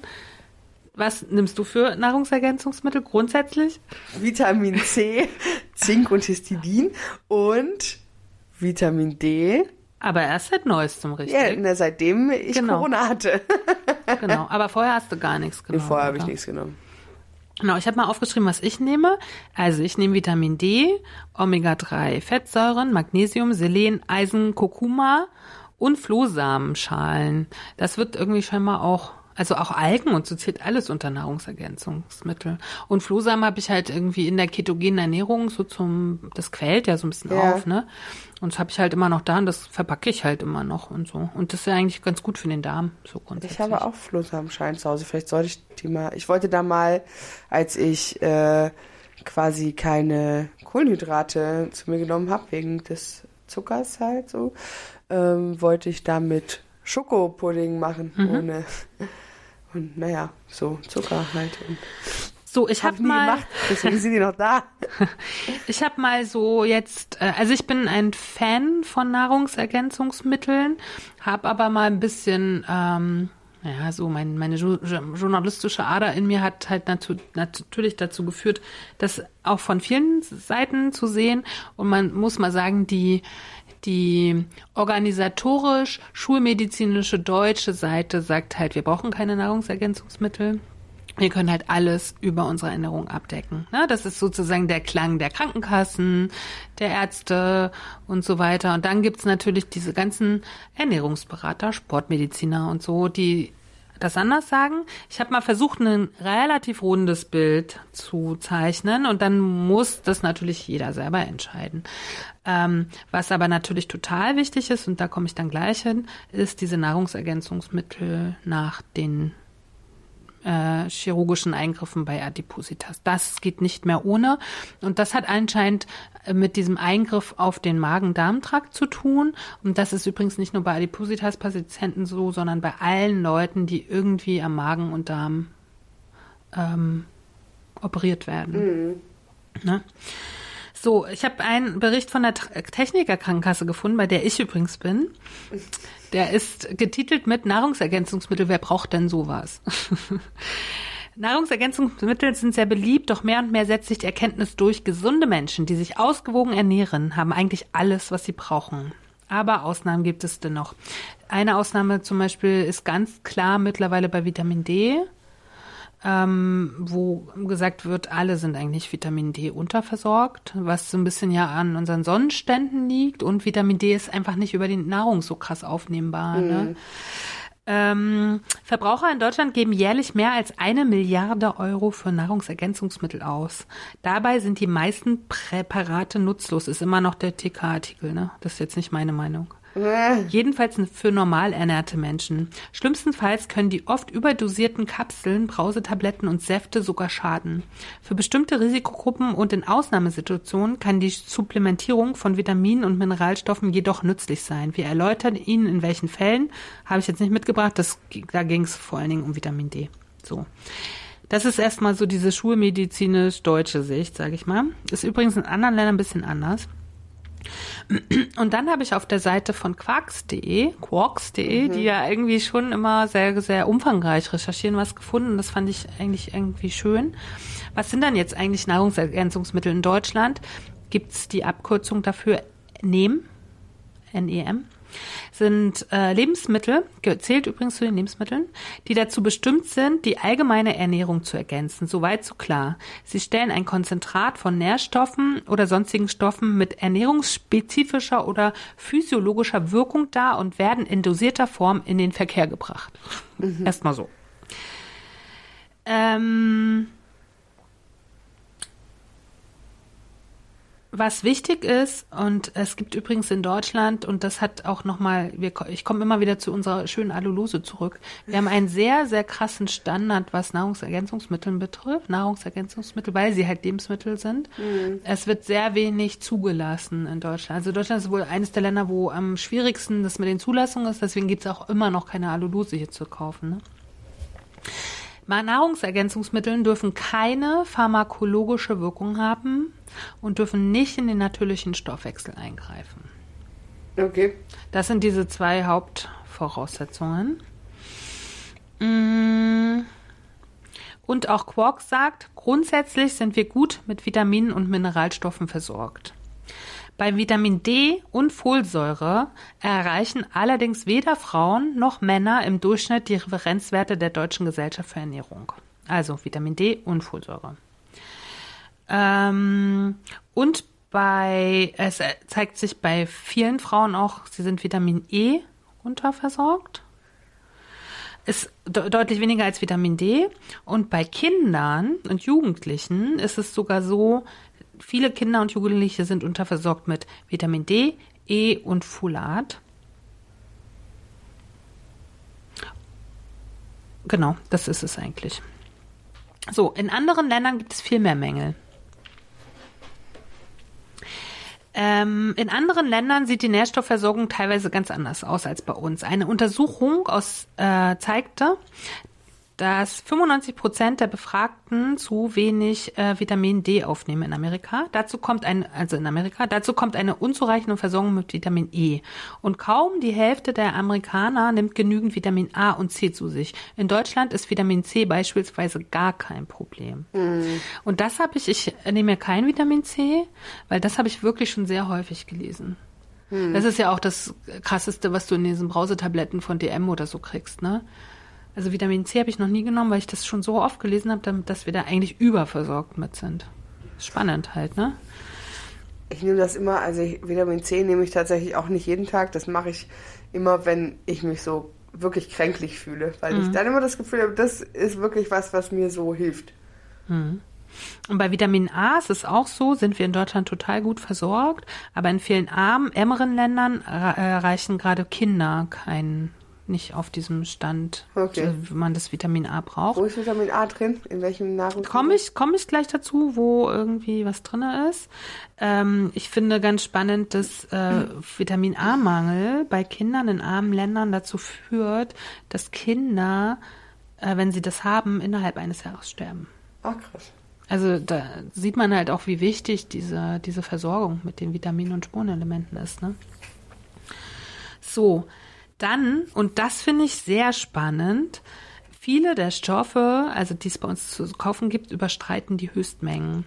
Tatsächlich zeigte eine Untersuchung der Pädagogischen Hochschule Schwäbisch Gmünd im August 2020, dass über die Hälfte der verkauften Nehm die Höchstmengen äh, überschreiten. Besonders häufig kommt das bei Multivitamin- und Multimineralstoffpräparaten vor. Dort sind sogar 80 Prozent der angebotenen Produkte zu hoch dosiert. Okay. Und es ist, wird ja, äh, also in, im, im, in den meisten Fällen ist es so, dass es nicht für dich schädlich ist. Es wird halt einfach ausgeschieden. Mhm. Und du hast halt einfach Geld dafür ausgegeben. Ja. Aber es gibt Präparate, wo es halt auch gefährlich werden kann. Und das ist zum Beispiel bei Überdosierung von Vitamin D so. Okay. Deswegen hatte ich dir mal erzählt, man kann ja seinen Vitamin D-Spiegel messen lassen. Mhm. Macht der Arzt oder die Ärztin nicht kostenlos, muss man selber tragen. Und danach müsste jeder müsste eigentlich sel also müsste sozusagen erst messen und danach sein Vitamin D substituieren. Mhm. Machen aber die Leute nicht, weil sie diesen Test halt selber bezahlen müssen. Ne? Mhm. Ne? So. Hm. So, wie, gefra wie gefragt sind Nahrungsergänzungsmittel in Deutschland? Sehr gefragt. Eine Umfrage von 2021 zeigt von der Verbraucherzentrale, dass immer mehr Menschen regelmäßig Nahrungsergänzungsmittel konsumieren. Knapp die Hälfte der Befragten hat in den letzten sechs Monaten ein oder mehrere Nahrungsergänzungsmittel gekauft. Zum Vergleich 2016 war es nur ein Drittel. Zwischen 2013 und 2014 machte der Markt mit Nahrungsergänzungsmitteln etwa eine Milliarde Euro Umsatz. 2018 waren es dann schon 1,5 Milliarden. Das sind 225 Millionen Packungen. Mhm. Also europaweit gehört Deutschland damit zu den Ländern mit den größten Märkten. Frauen nehmen häufiger Nahrungsergänzungsmittel ein als Männer. Bei den Frauen sind es 39 Prozent, ne? Also schon echt viel. Mhm. Bei den Männern 29. Und äh, Frauen bleiben auch eher dauerhaft dabei. Und dann wahrscheinlich viele machen es so wie du, dass sie in so einer Extremsituation nehmen was und hören dann wieder auf. Mhm. Und Frauen anscheinend bleiben dann irgendwie so. Ein höheres Alter steigert ebenso die Wahrscheinlichkeit. Also ich muss auch sagen. mit 30 und mit Hat's 20 hätte ich, nee, hat's mich null interessiert. Und ich weiß noch, als ich mit 30 war, habe ich äh, in, einer, in einem Startup gearbeitet. Da hat ein Programmierer neben mir gele äh, gelegen, gesessen. der hat gelegen und programmiert. Nee, der hat neben mir gesessen und dann hat er immer zum Frühstück, hat er so eine Dose rausgeholt hat die dann so aufgemacht und dann waren da so lauter Präparate drin. Ne? Und da habe ich gedacht, oh Gott, der ist schwer krank und so. Bis mir irgendwer sagte, nee, das sind alles Nahrungsergänzungen. Und ich so, was? und der hat damals, das ist ja schon ein paar Jahre her, schon irgendwie ordentlich geschaufelt. Und ich habe gedacht, warum macht man denn das? Okay. Ja. Habe ich mich aber selber überhaupt noch nicht mit beschäftigt, so. Ne? Und äh, fand das schon, das war weird für mich Ja, irgendwie, ja. ne? Und heute in meiner Familie ist das ja ein großes Thema. Also Mhm. in meiner Familie wird sehr viel Nahrungsergänzungsmittel genommen. Also ihr seid, ihr seid die, die es so Wir hochgepusht haben. sind ja und das hat aber natürlich damit zu tun, wenn äh, habe ich ja schon mal erzählt, in meiner Familie wird auch viel Sport gemacht. Also unter Sportlern ist das ja sowieso äh, etwas sehr ähm, ausgeprägtes, sag ich mal. Ähm, also ich habe ich hab beides in der Familie, Sportler und sehr gesundheitsbewusste Menschen. Und ich glaube, Leute, die sich sehr viel mit Ernährung auseinandersetzen, kommen halt irgendwann zu dem Schluss, dass sie substituieren müssen, weil unsere Nahrung das tatsächlich nicht mehr hergibt. Also das ist jetzt meine private Meinung. Ne? Wenn ich nicht gerade Bio kaufe oder auf dem Markt, ist ja kaum noch Vitamin irgendwo drinne. Halt, ne? So. Aber ne, 40 Prozent Frauen, 30 Prozent Männer. Ja. So. Ach so, und das, äh, rate mal, was der Topseller ist? Das Topseller Nahrungsergänzung Vitamin in. Deutschland? Vitamin D, würde ich sagen. Nee, Magnesium. Ah ja. Hier, ah, die, wegen die der Sportler. Krämpfe und so. Ja, ah, die ja, Sportler. Ja, ja, ja. Ja. irgendwie, ne? Also Magnesium ist der Topseller. Mhm. Ich hätte auch Vitamin D, aber wahrscheinlich wird Vitamin D noch ab, also wird abgelöst, wird das Ich wollte gerade sagen, ist noch im Kommen. Genau, und dann haben wir ja auch noch, ähm, es gibt natürlich, ähm, sage ich mal, Ernährungsweisen, wo wir sublimieren müssen. Ne? Und das ist bei veganer Ernährung zum Beispiel. Ne? Die müssen wirklich mit Vitamin B12 supplementieren, weil sie das ja nicht mehr aufnehmen. Also es gibt dann tatsächlich Zustände, sage ich mal, oder auch Krankheiten oder, oder Ernährungsweisen, wo ich, wo mir halt einfach was fehlt. Ja, und das ist bei veganer Ernährung. Ähm, Genau. Und auch bei Sportlern übrigens, ne? Aber das, ähm, und das finde ich zum Beispiel auch noch spannend, dadurch, dass wir so schlechte Lebensmitteleigenschaften haben. Zum Beispiel hat hier einer geschrieben, Spinat, wenn ich ihn kaufe, frisch, auf dem Markt. Wir gehen jetzt noch nicht mal vom, vom Lebensmittel, was verpackt ist auch, ne? Ich kaufe frischen Spinat, der frisch geerntet ist. Nach drei Tagen hat er 70 Prozent des Folats, also dieses, äh, dieses, ne, Vitamins verloren. Das hat, der hat, das heißt, wenn ich das aufbewahre und erst nach drei Tagen esse, habe ich nur noch 30 Prozent davon. Na, und dann kann man sich vorstellen, das ist frisch, was halt mit unseren Lebensmitteln sind, die abgepackt sind und so. Ja, ja. So, dann kommen wir jetzt mal zu der Geschichte mit den Operationen. Also ich habe folgendes Buch äh, gefunden von Christine Stier und Sonja Chiappetta. Das heißt Interdisziplinäre Langzeitbehandlung der Adipositas und metabolischen Chirurgie. Sehr spannend, habe ich schon zu Kathi gesagt, das können wir dann demnächst mal durcharbeiten, dann wissen wir alles über diese OPs irgendwie. Mich hat's halt interessiert äh, von wegen der, der Nahrungsergänzung. Ne? Wir haben übrigens äh, den Unterschied zwischen Supplementation und Substitution. Kannst du dir den, kannst du das erklären? Nee. Ich erkläre es dir dann auch gleich, aber. Mach mal gleich, ich habe keine Ahnung. Also Supplementation ist eine ergänzende Gabe. Ach so, und Substitution ist quasi, nee, warte mal. Jetzt- Also, also, also Supplementation ist ergänzende Gabe, Prävention eines Mangels. Ach so, und äh, Substitution ist ersetzen. Genau. Quasi. Ersatz von Substanzen, die Ja. bereits im Mangel sind. Mhm. So. Und das müssen wir halt unterscheiden. Also ich mache Supplementation aus Angst vor Alter und Und jemand, der eine. Magen-OP hatte, der muss substituieren, weil der es substituieren. nicht mehr aufnehmen kann, Richtig. dadurch, dass der Teil des Darms fehlt oder des Genau. Magens, der das Genau. verarbeitet. Genau. Das ist die Therapie eines Mangelzustandes. So, und das ist ja auch das, also Substitution ist auch das, was der Arzt dir sagt, ne? Du gehst zum Arzt, der misst deine Blutwerte und dann sagt er so, oh, hier Vitamin E oder so. Na, das müssen sie jetzt substituieren, weil sie haben da schon einen Mangel. Ja, Ne? Und Supplementation ist halt ganz einfach, dass ich es von alleine mache. Ich habe gar keinen Mangel ja, ja. und ich will aber den Mangel auch nicht Du entstehen möchtest lassen. den vor, dem vorbeugen. Genau. So. Und hier steht ganz klar in diesem Buch, die lebenslange Supplementierung als Prophylaxe eines Mangelsyndroms ist essentiell nach adipos-chirurgischen Eingriffen. Okay. Sie sollte Routine werden, wie nach anderen Operationen am Magen-Darm-Trakt. Okay. Ne? Ja gut, anders geht's glaube ich auch wirklich nicht, ne? Also, So, und dann haben sie hier so sehr schön aufgezeigt, was denn alles äh, supplementiert werden muss. Und dann Ja, kriegen wir, hau dann kriegen, raus. ja, und dann kriegen wir gleich einen schönen Eingriff über unsere Ernährung und wie wir so als Menschen funktionieren. Finde ich ganz schön. Als ich das alles nachgeguckt habe, habe ich gedacht, ist ja ganz schön spannend. So an erster Stelle steht tatsächlich Protein. Also ich muss als Adipositas-chirurgischer Patientin, Patient, Patientin sozusagen Eiweiß zuführen. Durch Shakes, durch Pulver, wie auch immer. Mache ich übrigens auch. Das stimmt, das mache ich auch. Also ich mache, also das mache ich nicht immer. Antje macht alles. Nee, ich backe ja mit Eiweißpulver, das finde ich ja super. Also kann man ja als, mit, als Mehlersatz nehmen, halt irgendwie, ne? Aber ich trinke auch manchmal so einen Eiweißshake, weil ich es auch einfach lecker finde. Muss man natürlich darauf achten, es gibt natürlich welche mit Zucker, die kommen bei mir nicht in die Tüte, aber Ins Glas, mein Schatz. ins Glas. Ins Glas. ja. Ähm, also das steht an erster Stelle. So, an zweiter Stelle steht hier in diesem Buch Vitamin B1, Thiamin. Das brauchen wir fürs Nervensystem. Mm, Alle Dinge, die, die ich jetzt aufzähle, sind für den Körper elementar wichtig. Ohne die können wir nicht überleben.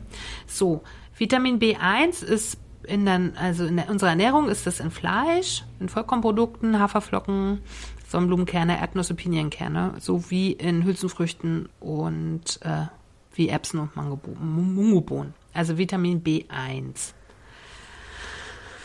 Dann haben wir Vitamin B12, das habe ich jetzt ja gerade schon mal gesagt, auch wieder Fleisch. Das ist für die Zellteilung, Blutbildung wichtig. Mm, Was haben wir dann hier? Gute B12-Quellen sind Fleisch, Fisch, Meeresfrüchte sowie Eier und Milchprodukte. So, dann da das der Veganer und die Veganerin nicht zu sich nimmt, alles, muss sie Vitamin B12 ergänzen, sozusagen. Reicht, und das finde ich aber auch spannend, wer nur Teilzeit vegan lebt, muss nichts zuführen. Okay. Weil es reicht wirklich ein Ei in einem Monat oder so. Also das sind wirklich echt sehr, Mengen. sehr Mhm. geringe Mengen. Also wer wirklich ab und zu irgendwas tierisches isst, muss nicht supplementieren. Weil das denken ja auch viele, okay, ich esse jetzt ganz wenig Fleisch nur oder Mhm. ganz wenig Milchprodukte. Es reicht da wirklich sehr, sehr wenig aus. Okay. Wirklich nur wer streng vegan lebt und das nie zuführt, Mhm. ein tierisches Produkt, der muss supplimieren. Aber das machen ja auch die Ärzte, ne? Die können das ja messen. Ja. So. So, dann haben wir Folat, das habe ich ja schon mehrmals gesagt, oder auch Folsäure. Die haben wir in verschiedenen Gemüsesorten. Blattgemüse, Spinat, Salat, Kohl, Fenchel, Gurke, Tomate. Darüber hinaus in Hülsenfrüchten, Kartoffeln, Nüssen, Orangen, Vollkornprodukten. Also wer viel gesundes Zeugs isst, ja, der braucht das nicht sublimieren. So, dann haben wir Vitamin D. Das finde ich schon spannend, dass das auch auf der Liste steht, weil das ja kaum durch Essen abgedeckt wird. Ne? Also das Vitamin D ist ja nun das Sonnenhormon und das wird ja vor allen Dingen dadurch. Okay. Und wie, warum ist Vitamin D so wichtig? Weil es den Kalziumhaushalt ähm, Regelt. re- regelt. ähm, als gute Quelle dienen Fisch, fetter Fisch. So, das ist ja das Einzige, was sie immer sagen. Hering, Makrele, Lachs. Aber da gibt es natürlich ein anderes Problem. Weißt du es? Lachs? Nee, beim fetten Fisch. Oder bei Fisch im Allgemeinen. Ich weiß nicht, worauf du hinaus Das willst. Problem sind, äh, sind die Verseuchungen unserer Meere. Ach so, ja, Und das- ist das so, Schwein dass des Meeres, ja, ja, ja, das- ja, und das ist so, also dass der Fisch sozusagen der, der, der das gute Vitamin D bringen würde, Ja. ist halt Aluminium verseucht und so Ja. halt. Ne? Also wenn du viel fetten Fisch isst und sozusagen denkst, oh yes, Vitamin D, haust du dir halt leider auch viel Aluminium rein. halt. Immer ist irgendwas. Immer ist irgendwas, genau. Äh, was wo noch ein bisschen drin ist, sind Eigelb, so.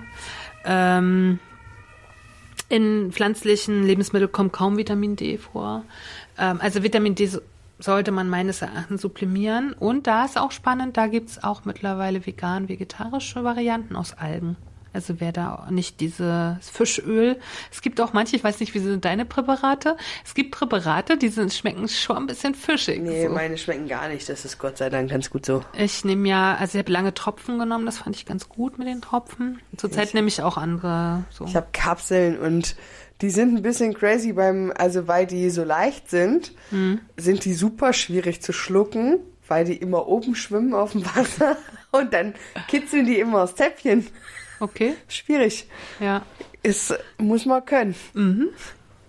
So, dann haben wir hier das Vitamin A, was ich ja vorhin schon gesagt habe. Ist übrigens wichtig für die Neubildung von Zellen, für Haut und Schleimhäute. Das hört man doch auch immer. Vitamin A ist doch in ganz vielen Creme angeblich drin halt. Weiß ich jetzt irgendwie nicht, ne? So, Vitamin A Ich nutze finden. keine Cremes. Was? Nie. Ich nichts. Ich creme nichts. Also außer meine Hände vielleicht. Aber ich benutze keine Bodylotion, ich benutze keine Gesichtscreme, ich benutze nichts. Okay. Krass, ich creme mich jeden Tag ein. Echt, ich nicht. Oh, ich hasse das Gefühl von eingecremter Haut. Könnte ich ausrasten. Ja? Oh ja, uah. Ich finde das ganz schön eigentlich. Also mein Gesicht, ne? So mein Körper jetzt auch nicht so krass. Also manchmal schon, aber nicht so viel. Nee, mag ich Aber nicht. Gesichtscreme benutze ich jeden Tag. Was ich nicht mache, ist so äh, Handcreme. Das machen ja viele, ne? Ja, Das das, das muss ich, weil sonst hätte Hm. ich innerhalb von kürzester Zeit keine Hände mehr. Mhm. Aber oder so Schwimmhäute. Ähm, genau, also wer viel raucht und Alkohol trinkt, sollte. Ach nee, Quatsch, ich bin schon beim Vitamin E. Entschuldigung. Ich bin immer noch bei A, weil wir müssen ja noch sagen, wo es drin ist. In grünen und gelben Gemüsesorten, Karotten, Kürbisse, Aprikosen, Grünkohl, Feldsalat und Spinat. Carotinoide, ne? Hier, Mör Mörchen. So. Möhrchen, Mörchen. tu mal wieder die Möhrchen. Ja. Und Vitamin A steckt in Leber und Eiern. Oh, ich denke, ich esse so viele Eier. Das ist ja das einzige tierische Produkt, was ich wirklich Und sehr Leber? reichhaltig. Nee, ich esse ja kein Fleisch mehr. Ach so. Ja, ich hatte, also Leber esse ich gerne, aber jetzt esse ich ja kein Fleisch mehr. So. Aber ich esse wirklich sehr, sehr viele Eier. Ja, Eier essen wir auch sehr viel. Eier sind gut. Irgendwie ja, man, man hört auch so verschiedenste Ja. Sachen. Ne?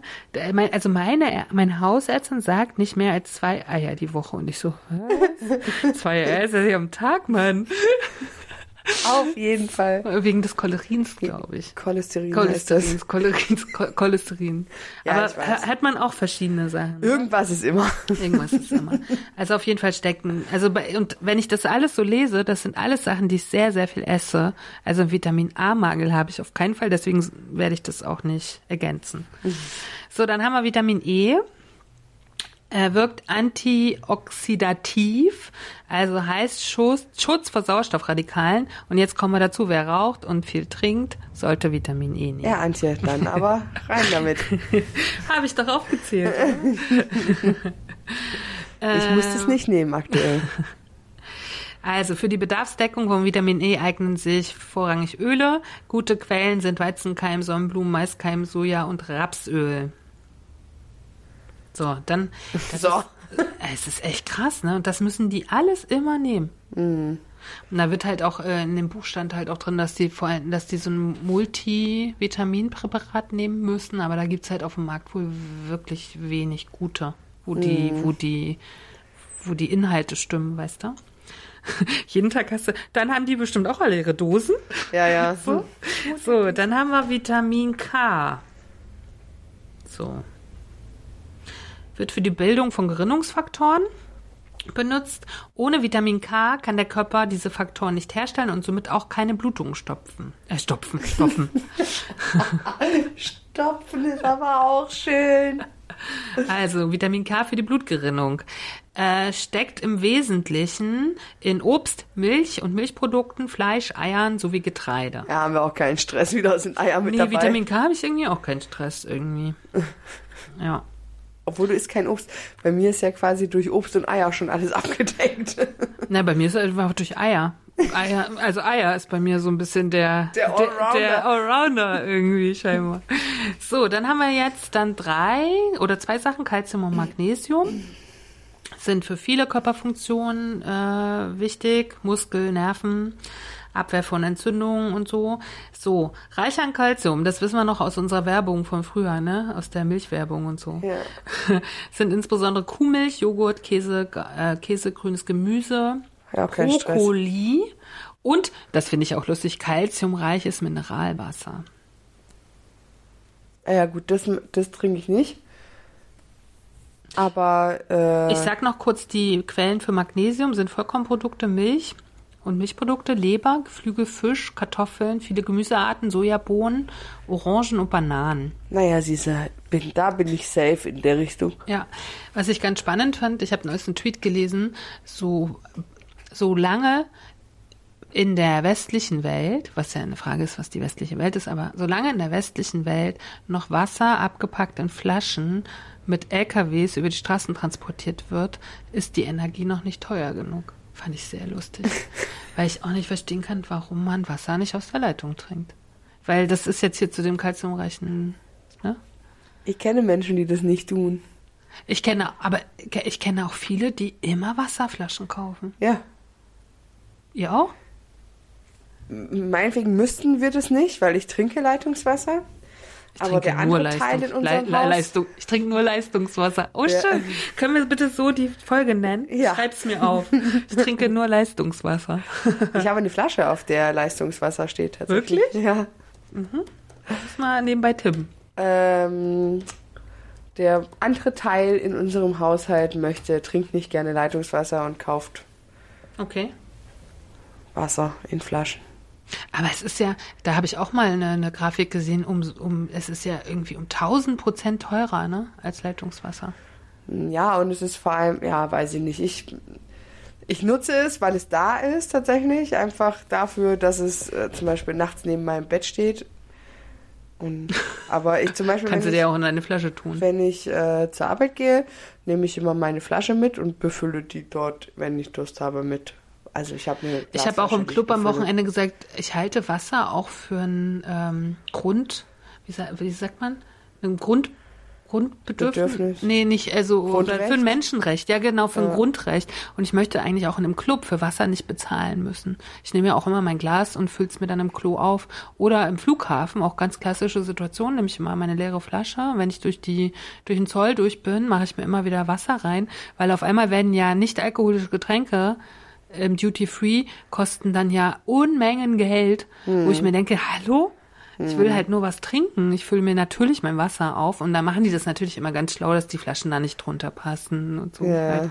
Aber ne, also Wasser halte ich wirklich für ein Grundrecht. Ich möchte immer und überall kostenlos Wasser bitte bekommen, so, Ja, oder? sehe ich auch so. Also ja, So, dann haben wir äh, die Spurenelemente, die jetzt auch noch sublimiert werden. Wir sind jetzt schon bei zehntens, ja. Eisen, Zink, Kupfer und Selen. Ne, also Eisen wichtig für äh, Blutkreislauf, ne? ja, ähm, Speicherung von Sauerstoff und so weiter. Eisen haben wir viel im Fleisch und in Hülsenfrüchten. So, dann haben wir hier dein Zink. Substituiere ich auch gerade nicht mehr, weil ich auch mein, äh, das Gefühl habe, ich, äh, äh, ich ernähre mich dahingehend so ausreichend, dass ich kein Zink brauche. wo ist Zink drin? Na, sage ich dir gleich. Also Zink ist wichtig für das Immunsystem, deswegen sollst du es ja nehmen, wenn du erkältet bist. Und für die Haare und die Fingernägel, Fuß- und Fingernägel. äh, ist auch ein bisschen wieder wie, was ich vorhin gesagt habe, ne, wenn du freie Radikale, also wenn du viel rauchst und trinkst. So, Zink ist in Fleisch, Milchprodukten, Fisch, aber auch Vollkorngetreide, Hülsenfrüchte und Nüsse. Ja, bin Weil ich, ich esse eigentlich so auch. viele Nüsse. Ja gut, das ist bei mir nicht so, aber ich esse relativ viel Vollkornprodukt. Ja, also ich Ja. habe das Gefühl, äh, ich habe genug Zink intus. Aber das ist nur ein Gefühl, ich weiß es nicht. So, Kupfer. Kupfer ist notwendig für die Aufnahme von Eisen, auch so, wer mit wem zusammenspielt halt, ne? Ist ein Schutz für die Zellmembran, wirkt auch wieder antioxidantisch, äh, Aufbau von Knochen, Haut und Haar. Ist auch lustig, dass wir Kupfer brauchen, ne? Kupfer klingt immer so falsch. Ja, das klingt was, womit man andere Sachen macht. Ja. Nicht in, das soll nicht in den Körper. Ja, also und Lebensmittel wie Fisch, Nüsse, Samen, Vollkornprodukte, Hülsenfrüchte, Kakao und Innereien wie Leber enthalten eine Menge Kupfer. Und das ist zum Beispiel der Grund Siehste, mit dem Kakao. esse ich Leber. Ja, Leber ist irgendwie wirklich ein guter Arounder. Echt, auf wie Ei, leider. Aber ich möchte ja, ich halte ja Fleisch aus anderen Gründen nicht mehr für so gut. Also einfach auch für, für den Abdruck unseres CO2s zum Beispiel und so. Ähm, aber Leber ist wirklich ein guter Allrounder, grundsätzlich. Aber hier auch Kupfer, Kakao, habe ich sehr häufig schon gelesen. Kakao und Zimt, sehr gesund.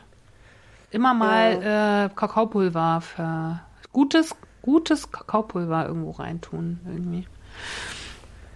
So, und dann haben wir als letztes jetzt Zink. Äh, Quatsch, Zink hatten wir, äh, Selen.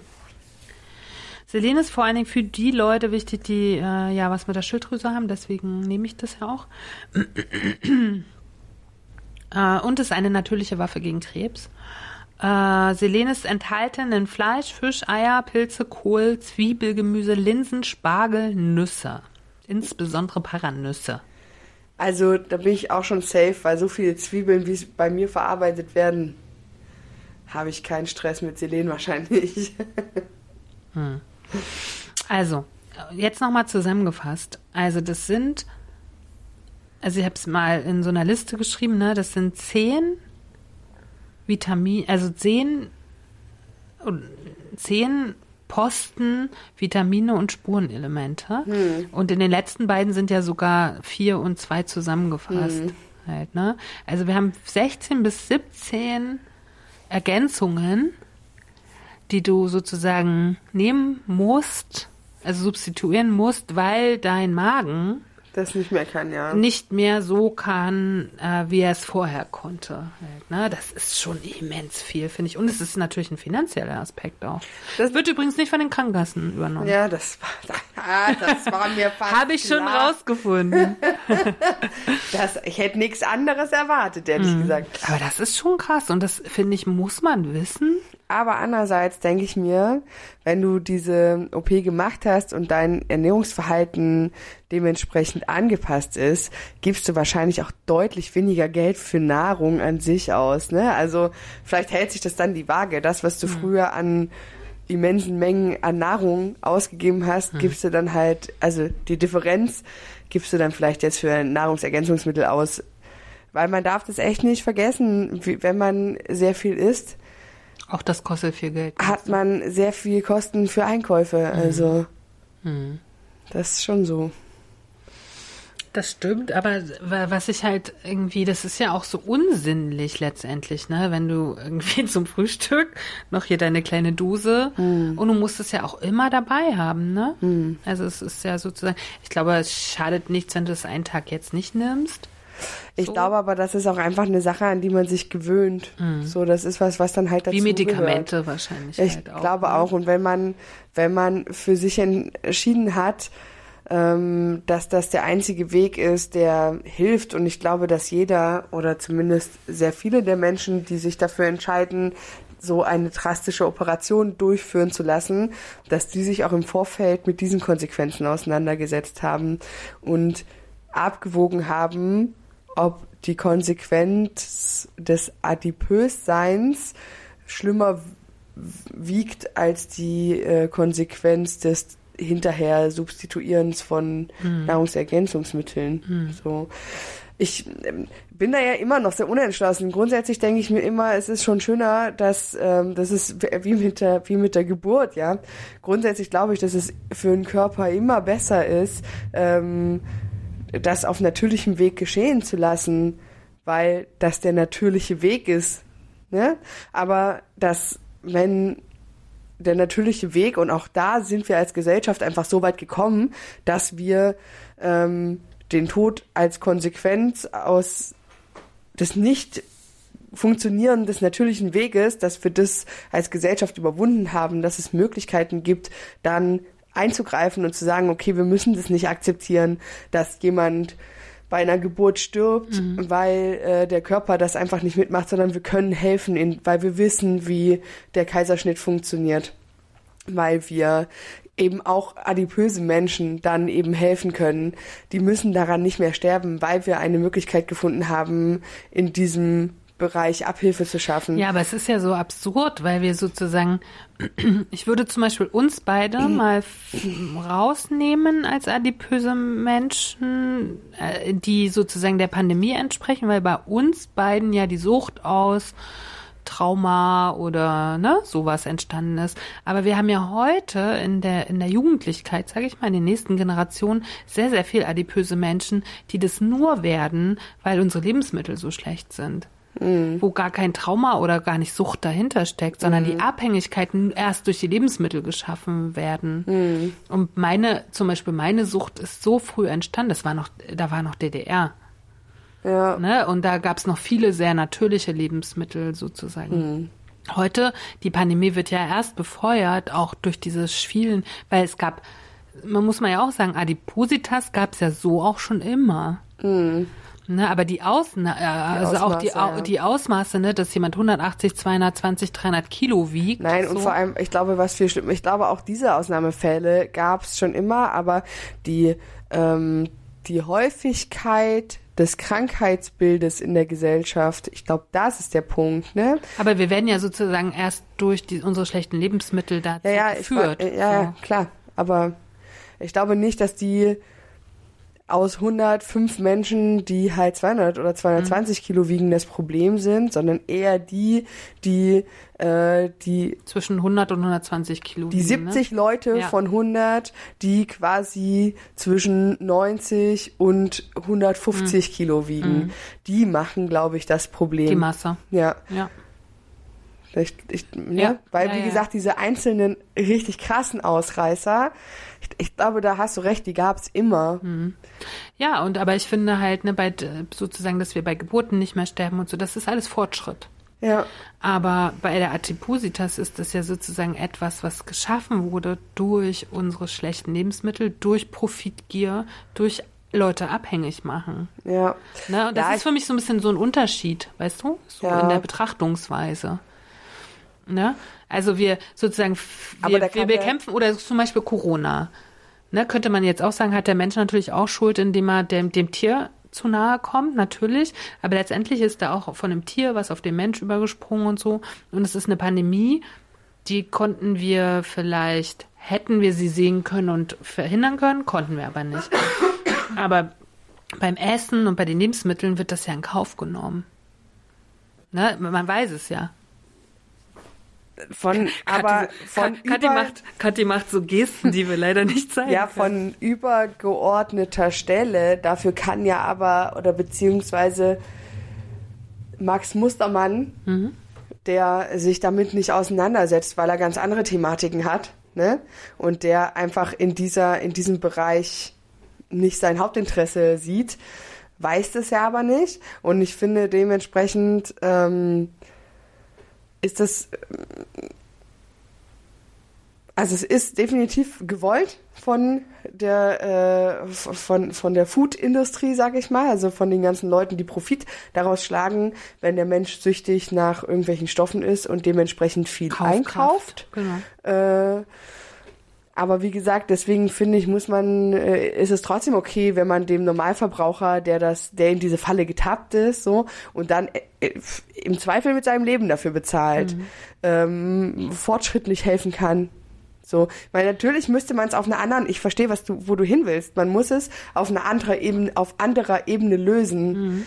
Ähm, das ist aber nicht, ähm, weiß ich nicht. Es Es hilft halt auch den Leuten nicht, die schon erkrankt sind. Genau, und So, es ist vor ja. allem auch nicht die Aufgabe von, ähm, von dem einzelnen Verbraucher, sondern das ist Aufgabe von den von uns gewählten Volksvertretern, ähm, Hm. Von Politik sich, auf jeden Fall. sich damit auseinanderzusetzen und dieses Dilemma zu beheben.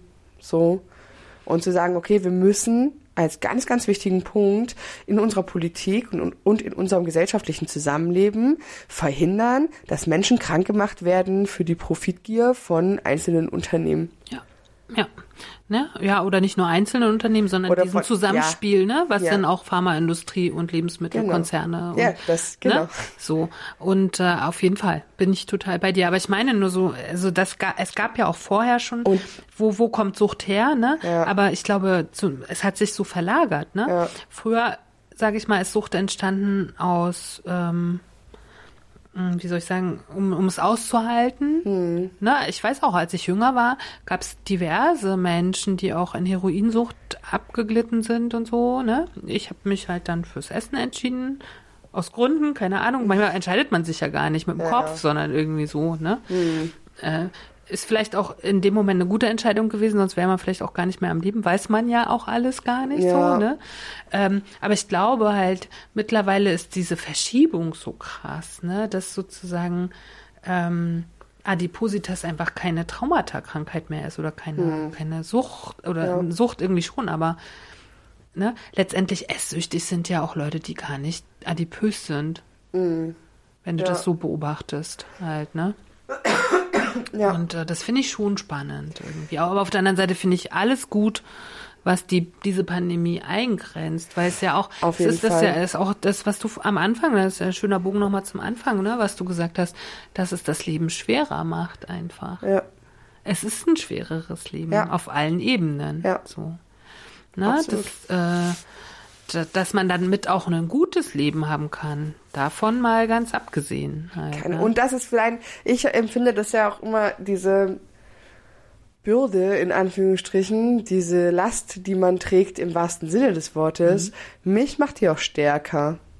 Also ich, also ich glaube manchmal, dass sie meinen Körper stärker macht, also einfach, weil er ja gezwungen ist, mit diesem Gewicht umzugehen und zu leben. Und ähm, gerade, also äh, ich ja, gerade in so Extremsituationen wie der Schwangerschaft zum Beispiel, ich glaube, dass mein hohes Startgewicht das für mich alles viel leichter gemacht hat, weil mein Körper das schon kannte. Mein Rücken kannte das Mehrgewicht. Meine Beine wissen, wie das ist, wenn die äh, dieses hohe Gewicht tragen müssen. Das hat für mich jetzt nicht so einen großen Unterschied gemacht, auch optisch nicht. So haben Das wir ja haben wir festgestellt. Und ähm, natürlich verlagert sich das ein bisschen, aber grundsätzlich kennt mein Körper das. Aber das fand ich ja jetzt auch so spannend. Das ist ja der, das gleiche Phänomen, was jetzt mit dem Alter kommt. Ne? ja. Mein Körper kennt halt Schmerz Ja. so, oder Rücken oder Ja. sowas halt. Ne? Und ähm, aber auch, und das ist die eine Ebene, wo ich sage, okay, das hat meinen Körper stärker gemacht, aber auch sich ständig wieder mit den Vorteilen, mit den ähm, mit allem Negativen, was damit so einhergeht, sich auseinandersetzen zu müssen, ähm, das überleben zu müssen, sage ich mal, ne? Also diese ganze psychische Geschichte auch. Auch das hat mich stärker gemacht. Also weil ich jetzt in so vielen Situationen einfach denke, nee, Junge, du furzt mich jetzt nicht an, weil ich weiß, wer ich bin und ich weiß, wo ich in meinem Leben stehe und ich muss mir das von dir nicht sagen lassen. Und ich bin mutig und selbstbewusst genug, um mich da jetzt gegenzustellen und hier meinen Standpunkt zu vertreten, egal, ob das jetzt was mit dem Körperzimmer zu tun hat oder auf jeder anderen Ebene. Aber das war auch ein Prozess, den ich lernen musste, zu sagen, ich bin wer und ich wir haben einen Wert und das habe ich, glaube ich, mit der Auseinandersetzung mit meinem Körper. Ja, aber eine vermeintliche gelernt. Schwäche kann immer zu Stärke führen. Ja, halt, absolut. Ne? Und, aber das heißt ja nicht, dass man diesen, diese, ich nenne es ja immer meine Achillesferse, so, obwohl ich ja umso älter ich werde irgendwie denke, meine Achillesferse ist eigentlich echt das, was in, innen ist, Mhm. so, weil das ist ja so verrückt und brauchte irgendwann auch das Außen, so, ne? Ja. Aber wenn man es als Achillesferse betitelt, es bleibt ja die Achillesferse, ne? Und das heißt ja nicht, dass man jeden Tag gut damit ist. Nee, Halt, abs- ne? es gibt ja immer Auf und Abs. Genau. Das, aber das ist ja das ist ja Leben. Genau, das Leben ist ist immer Leben und und ähm, ich finde immer noch diesen Gedanken spannend, was ist halt, das, was wir ja auch neulich mal ähm, besprochen haben, ne? wenn wir halt wechseln, okay, wir haben einen leichten Körper oder einen normativen Körper, worauf wem gibt man dann die Schuld und so. Das würde, das wäre mal irgend so ein Experiment, was ich glaube brauche. Wo gibt man dann seine Schuld hin, wenn man jetzt einen normativen Körper hat, ne? Weil kann man ja auch so schön alle Schuld hin tun, weißt du? So irgendwie, wo, wo, wo wird das dann abgeladen, ne? Wer ist dann schuld, wenn irgendwas nicht klappt? So. Weil ich, das habe ich schon Zeit meines Lebens gemacht. So. Bis, weiß ich nicht, ob ich es heute immer noch so extrem mache, aber irgendwie, ich konnte den, den Körper sozusagen immer gut benutzen als Schuldzuweisungs. Ich habe äh, Tool. ich fand, ich habe mich sehr wiedergespiegelt gefühlt in dem, was Chris gesagt hat. Ich äh, habe mich ganz selten in meinem Leben äh, in so eine Opferrolle gesteckt gefühlt. Also ich habe schon manchmal das Gefühl gehabt, okay, jetzt muss ich kämpfen, aber ich habe mich nie gesuhlt in diesem Gefühl, mir ist jetzt was Schlechtes passiert und ich ka- kann darin aufgehen. Und dementsprechend Das meine ich auch gar nicht. aber ich ich meine, sehr selten aber- ähm, irgendwie die habe ich irgendwie Schuld gesucht, weil ich habe halt Situationen angenommen, wie sie sind und versucht sie zu verändern. aber es gibt doch immer Situationen im Leben, wo dir irgendwas passiert. So. Und du dann das einordnen musst, woran das jetzt lag. Und ich habe das immer eingeordnet, das lag an meinem Körper. Hm, muss ich drüber nachdenken, hab, weiß jetzt gerade gar nicht so genau, ob das bei mir der Fall war. Hm. Und so. Jetzt, äh, Du musst jetzt nochmal Steady machen und dann ich muss wir jetzt Steady Schluss. machen und dann müssen wir Schluss machen. Und dann machen wir Termine, Schluss. Termine, Termine, Termine. Termine. Ja, es ist jetzt wirklich, jetzt wird's knapp hier mit der Zeit. Ja, ne? wir müssen jetzt hier Wir müssen- tatsächlich immer ein bisschen achten.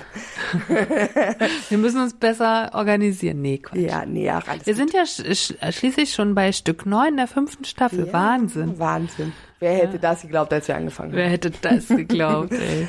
So Leute, ähm, damit wir auch noch Staffel 6 und 7 und 8 und 9 machen können und ähm, ihr Und uns nicht an die Industrie verkaufen müssen. genau keine Zuckerwerbung machen müssen oder so. Oh, das nervt mich übrigens. Also kann, kann man ja auch mal grundsätzlich fragen, aber ich höre ja viele Podcasts, wo dann Werbung eingestreut ja, wird. Mich nervt das total. ich mag das auch nicht. Das wird auch bei uns nicht passieren. Deswegen, aber noch mehr brauchen wir deswegen eure Unterstützung. Ähm, wer 2, 3, 4, 5, 10, 20 Euro übrig hat, darf sie gerne monatlich ähm, an, An uns senden. senden es wäre schön, wir- wenn ihr das tut, finde ich. Ja. Jetzt mal wieder. Mal, wir müssen mal ein bisschen aggressiver werben vielleicht. Oh, okay. Naja, es wollen viele Bücher noch wieder angeschafft werden und äh, vielleicht auch noch mal ein zweites richtig gutes Mikrofon. Das wäre ja auch noch mal gut. Das wäre auch gut, ja. Ja. Und ähm, ich finde, es ist auch völlig legitim halt, ne, dass Ja. ein paar Leute, die das Geld haben, einfach mal eine kleine Summe geben, so dass äh, keiner von uns äh, bin- draufzahlt. Genau, und ich sozusagen. bin, ich äh, denke ja auch immer, Kunst und äh, Kultur ist es wert, unterstützt zu werden, weil wir es tagtäglich nutzen. Jeder von uns. Genau, und ich würde also zum Beispiel auch lieber so kleine Summen zahlen, anstatt Werbung. Also ich zahle auch Dinge tatsächlich, Mhm. als diese progressive, aggressive Werbung, zu hören halt irgendwie. Manchmal sind es ja auch tolle Sachen, aber irgendwie mag ich das nicht bei den Podcasts. So, also los, Leute. Geht auf unsere Website. Ja, und sucht den Steady-Link. Der wird euch direkt eingeblendet. Das ist ganz aggressive Werbung übrigens. da, da kann man gar nicht drüber stolpern, also nicht Genau, und drüber in der, in stolpern. der Zwischenzeit, wenn wir Pause machen, dann kann ich auch mal wieder die Website mich drum kümmern. Haben wir jetzt auch nicht gemacht und neue Fotos haben wir ja eh schon geplant. und Genau, So. wir sind also in unserer Sommerpause nur halb unproduktiv. Wir sind immer produktiv grundsätzlich, weil, weil das Thema ja auch irgendwie immer eine Rolle spielt. Das stimmt. So. Na, also macht mal, ähm, zahlt mal was für euren Konsum, ihr Liebsten. Und ähm, wir hören uns dann in zwei Wochen nochmal, bevor wir eine kleine Staffelpause machen. Genau. Weil dann haben wir schon wieder fleißig zehn, zehn Stücke produziert. Ne? Genau, bis dahin waren das die antipösen Stücke mit Antje Krüger. und Katharina Sophie Hautmann. Tschüss. Tschüss. Cause not eating cake's not gonna help. What helps us is a riot. Cause honey, did you ever notice the dying diet? Not eating cake's not gonna help. What helps us is a riot. Cause honey, did you ever notice the dying diet?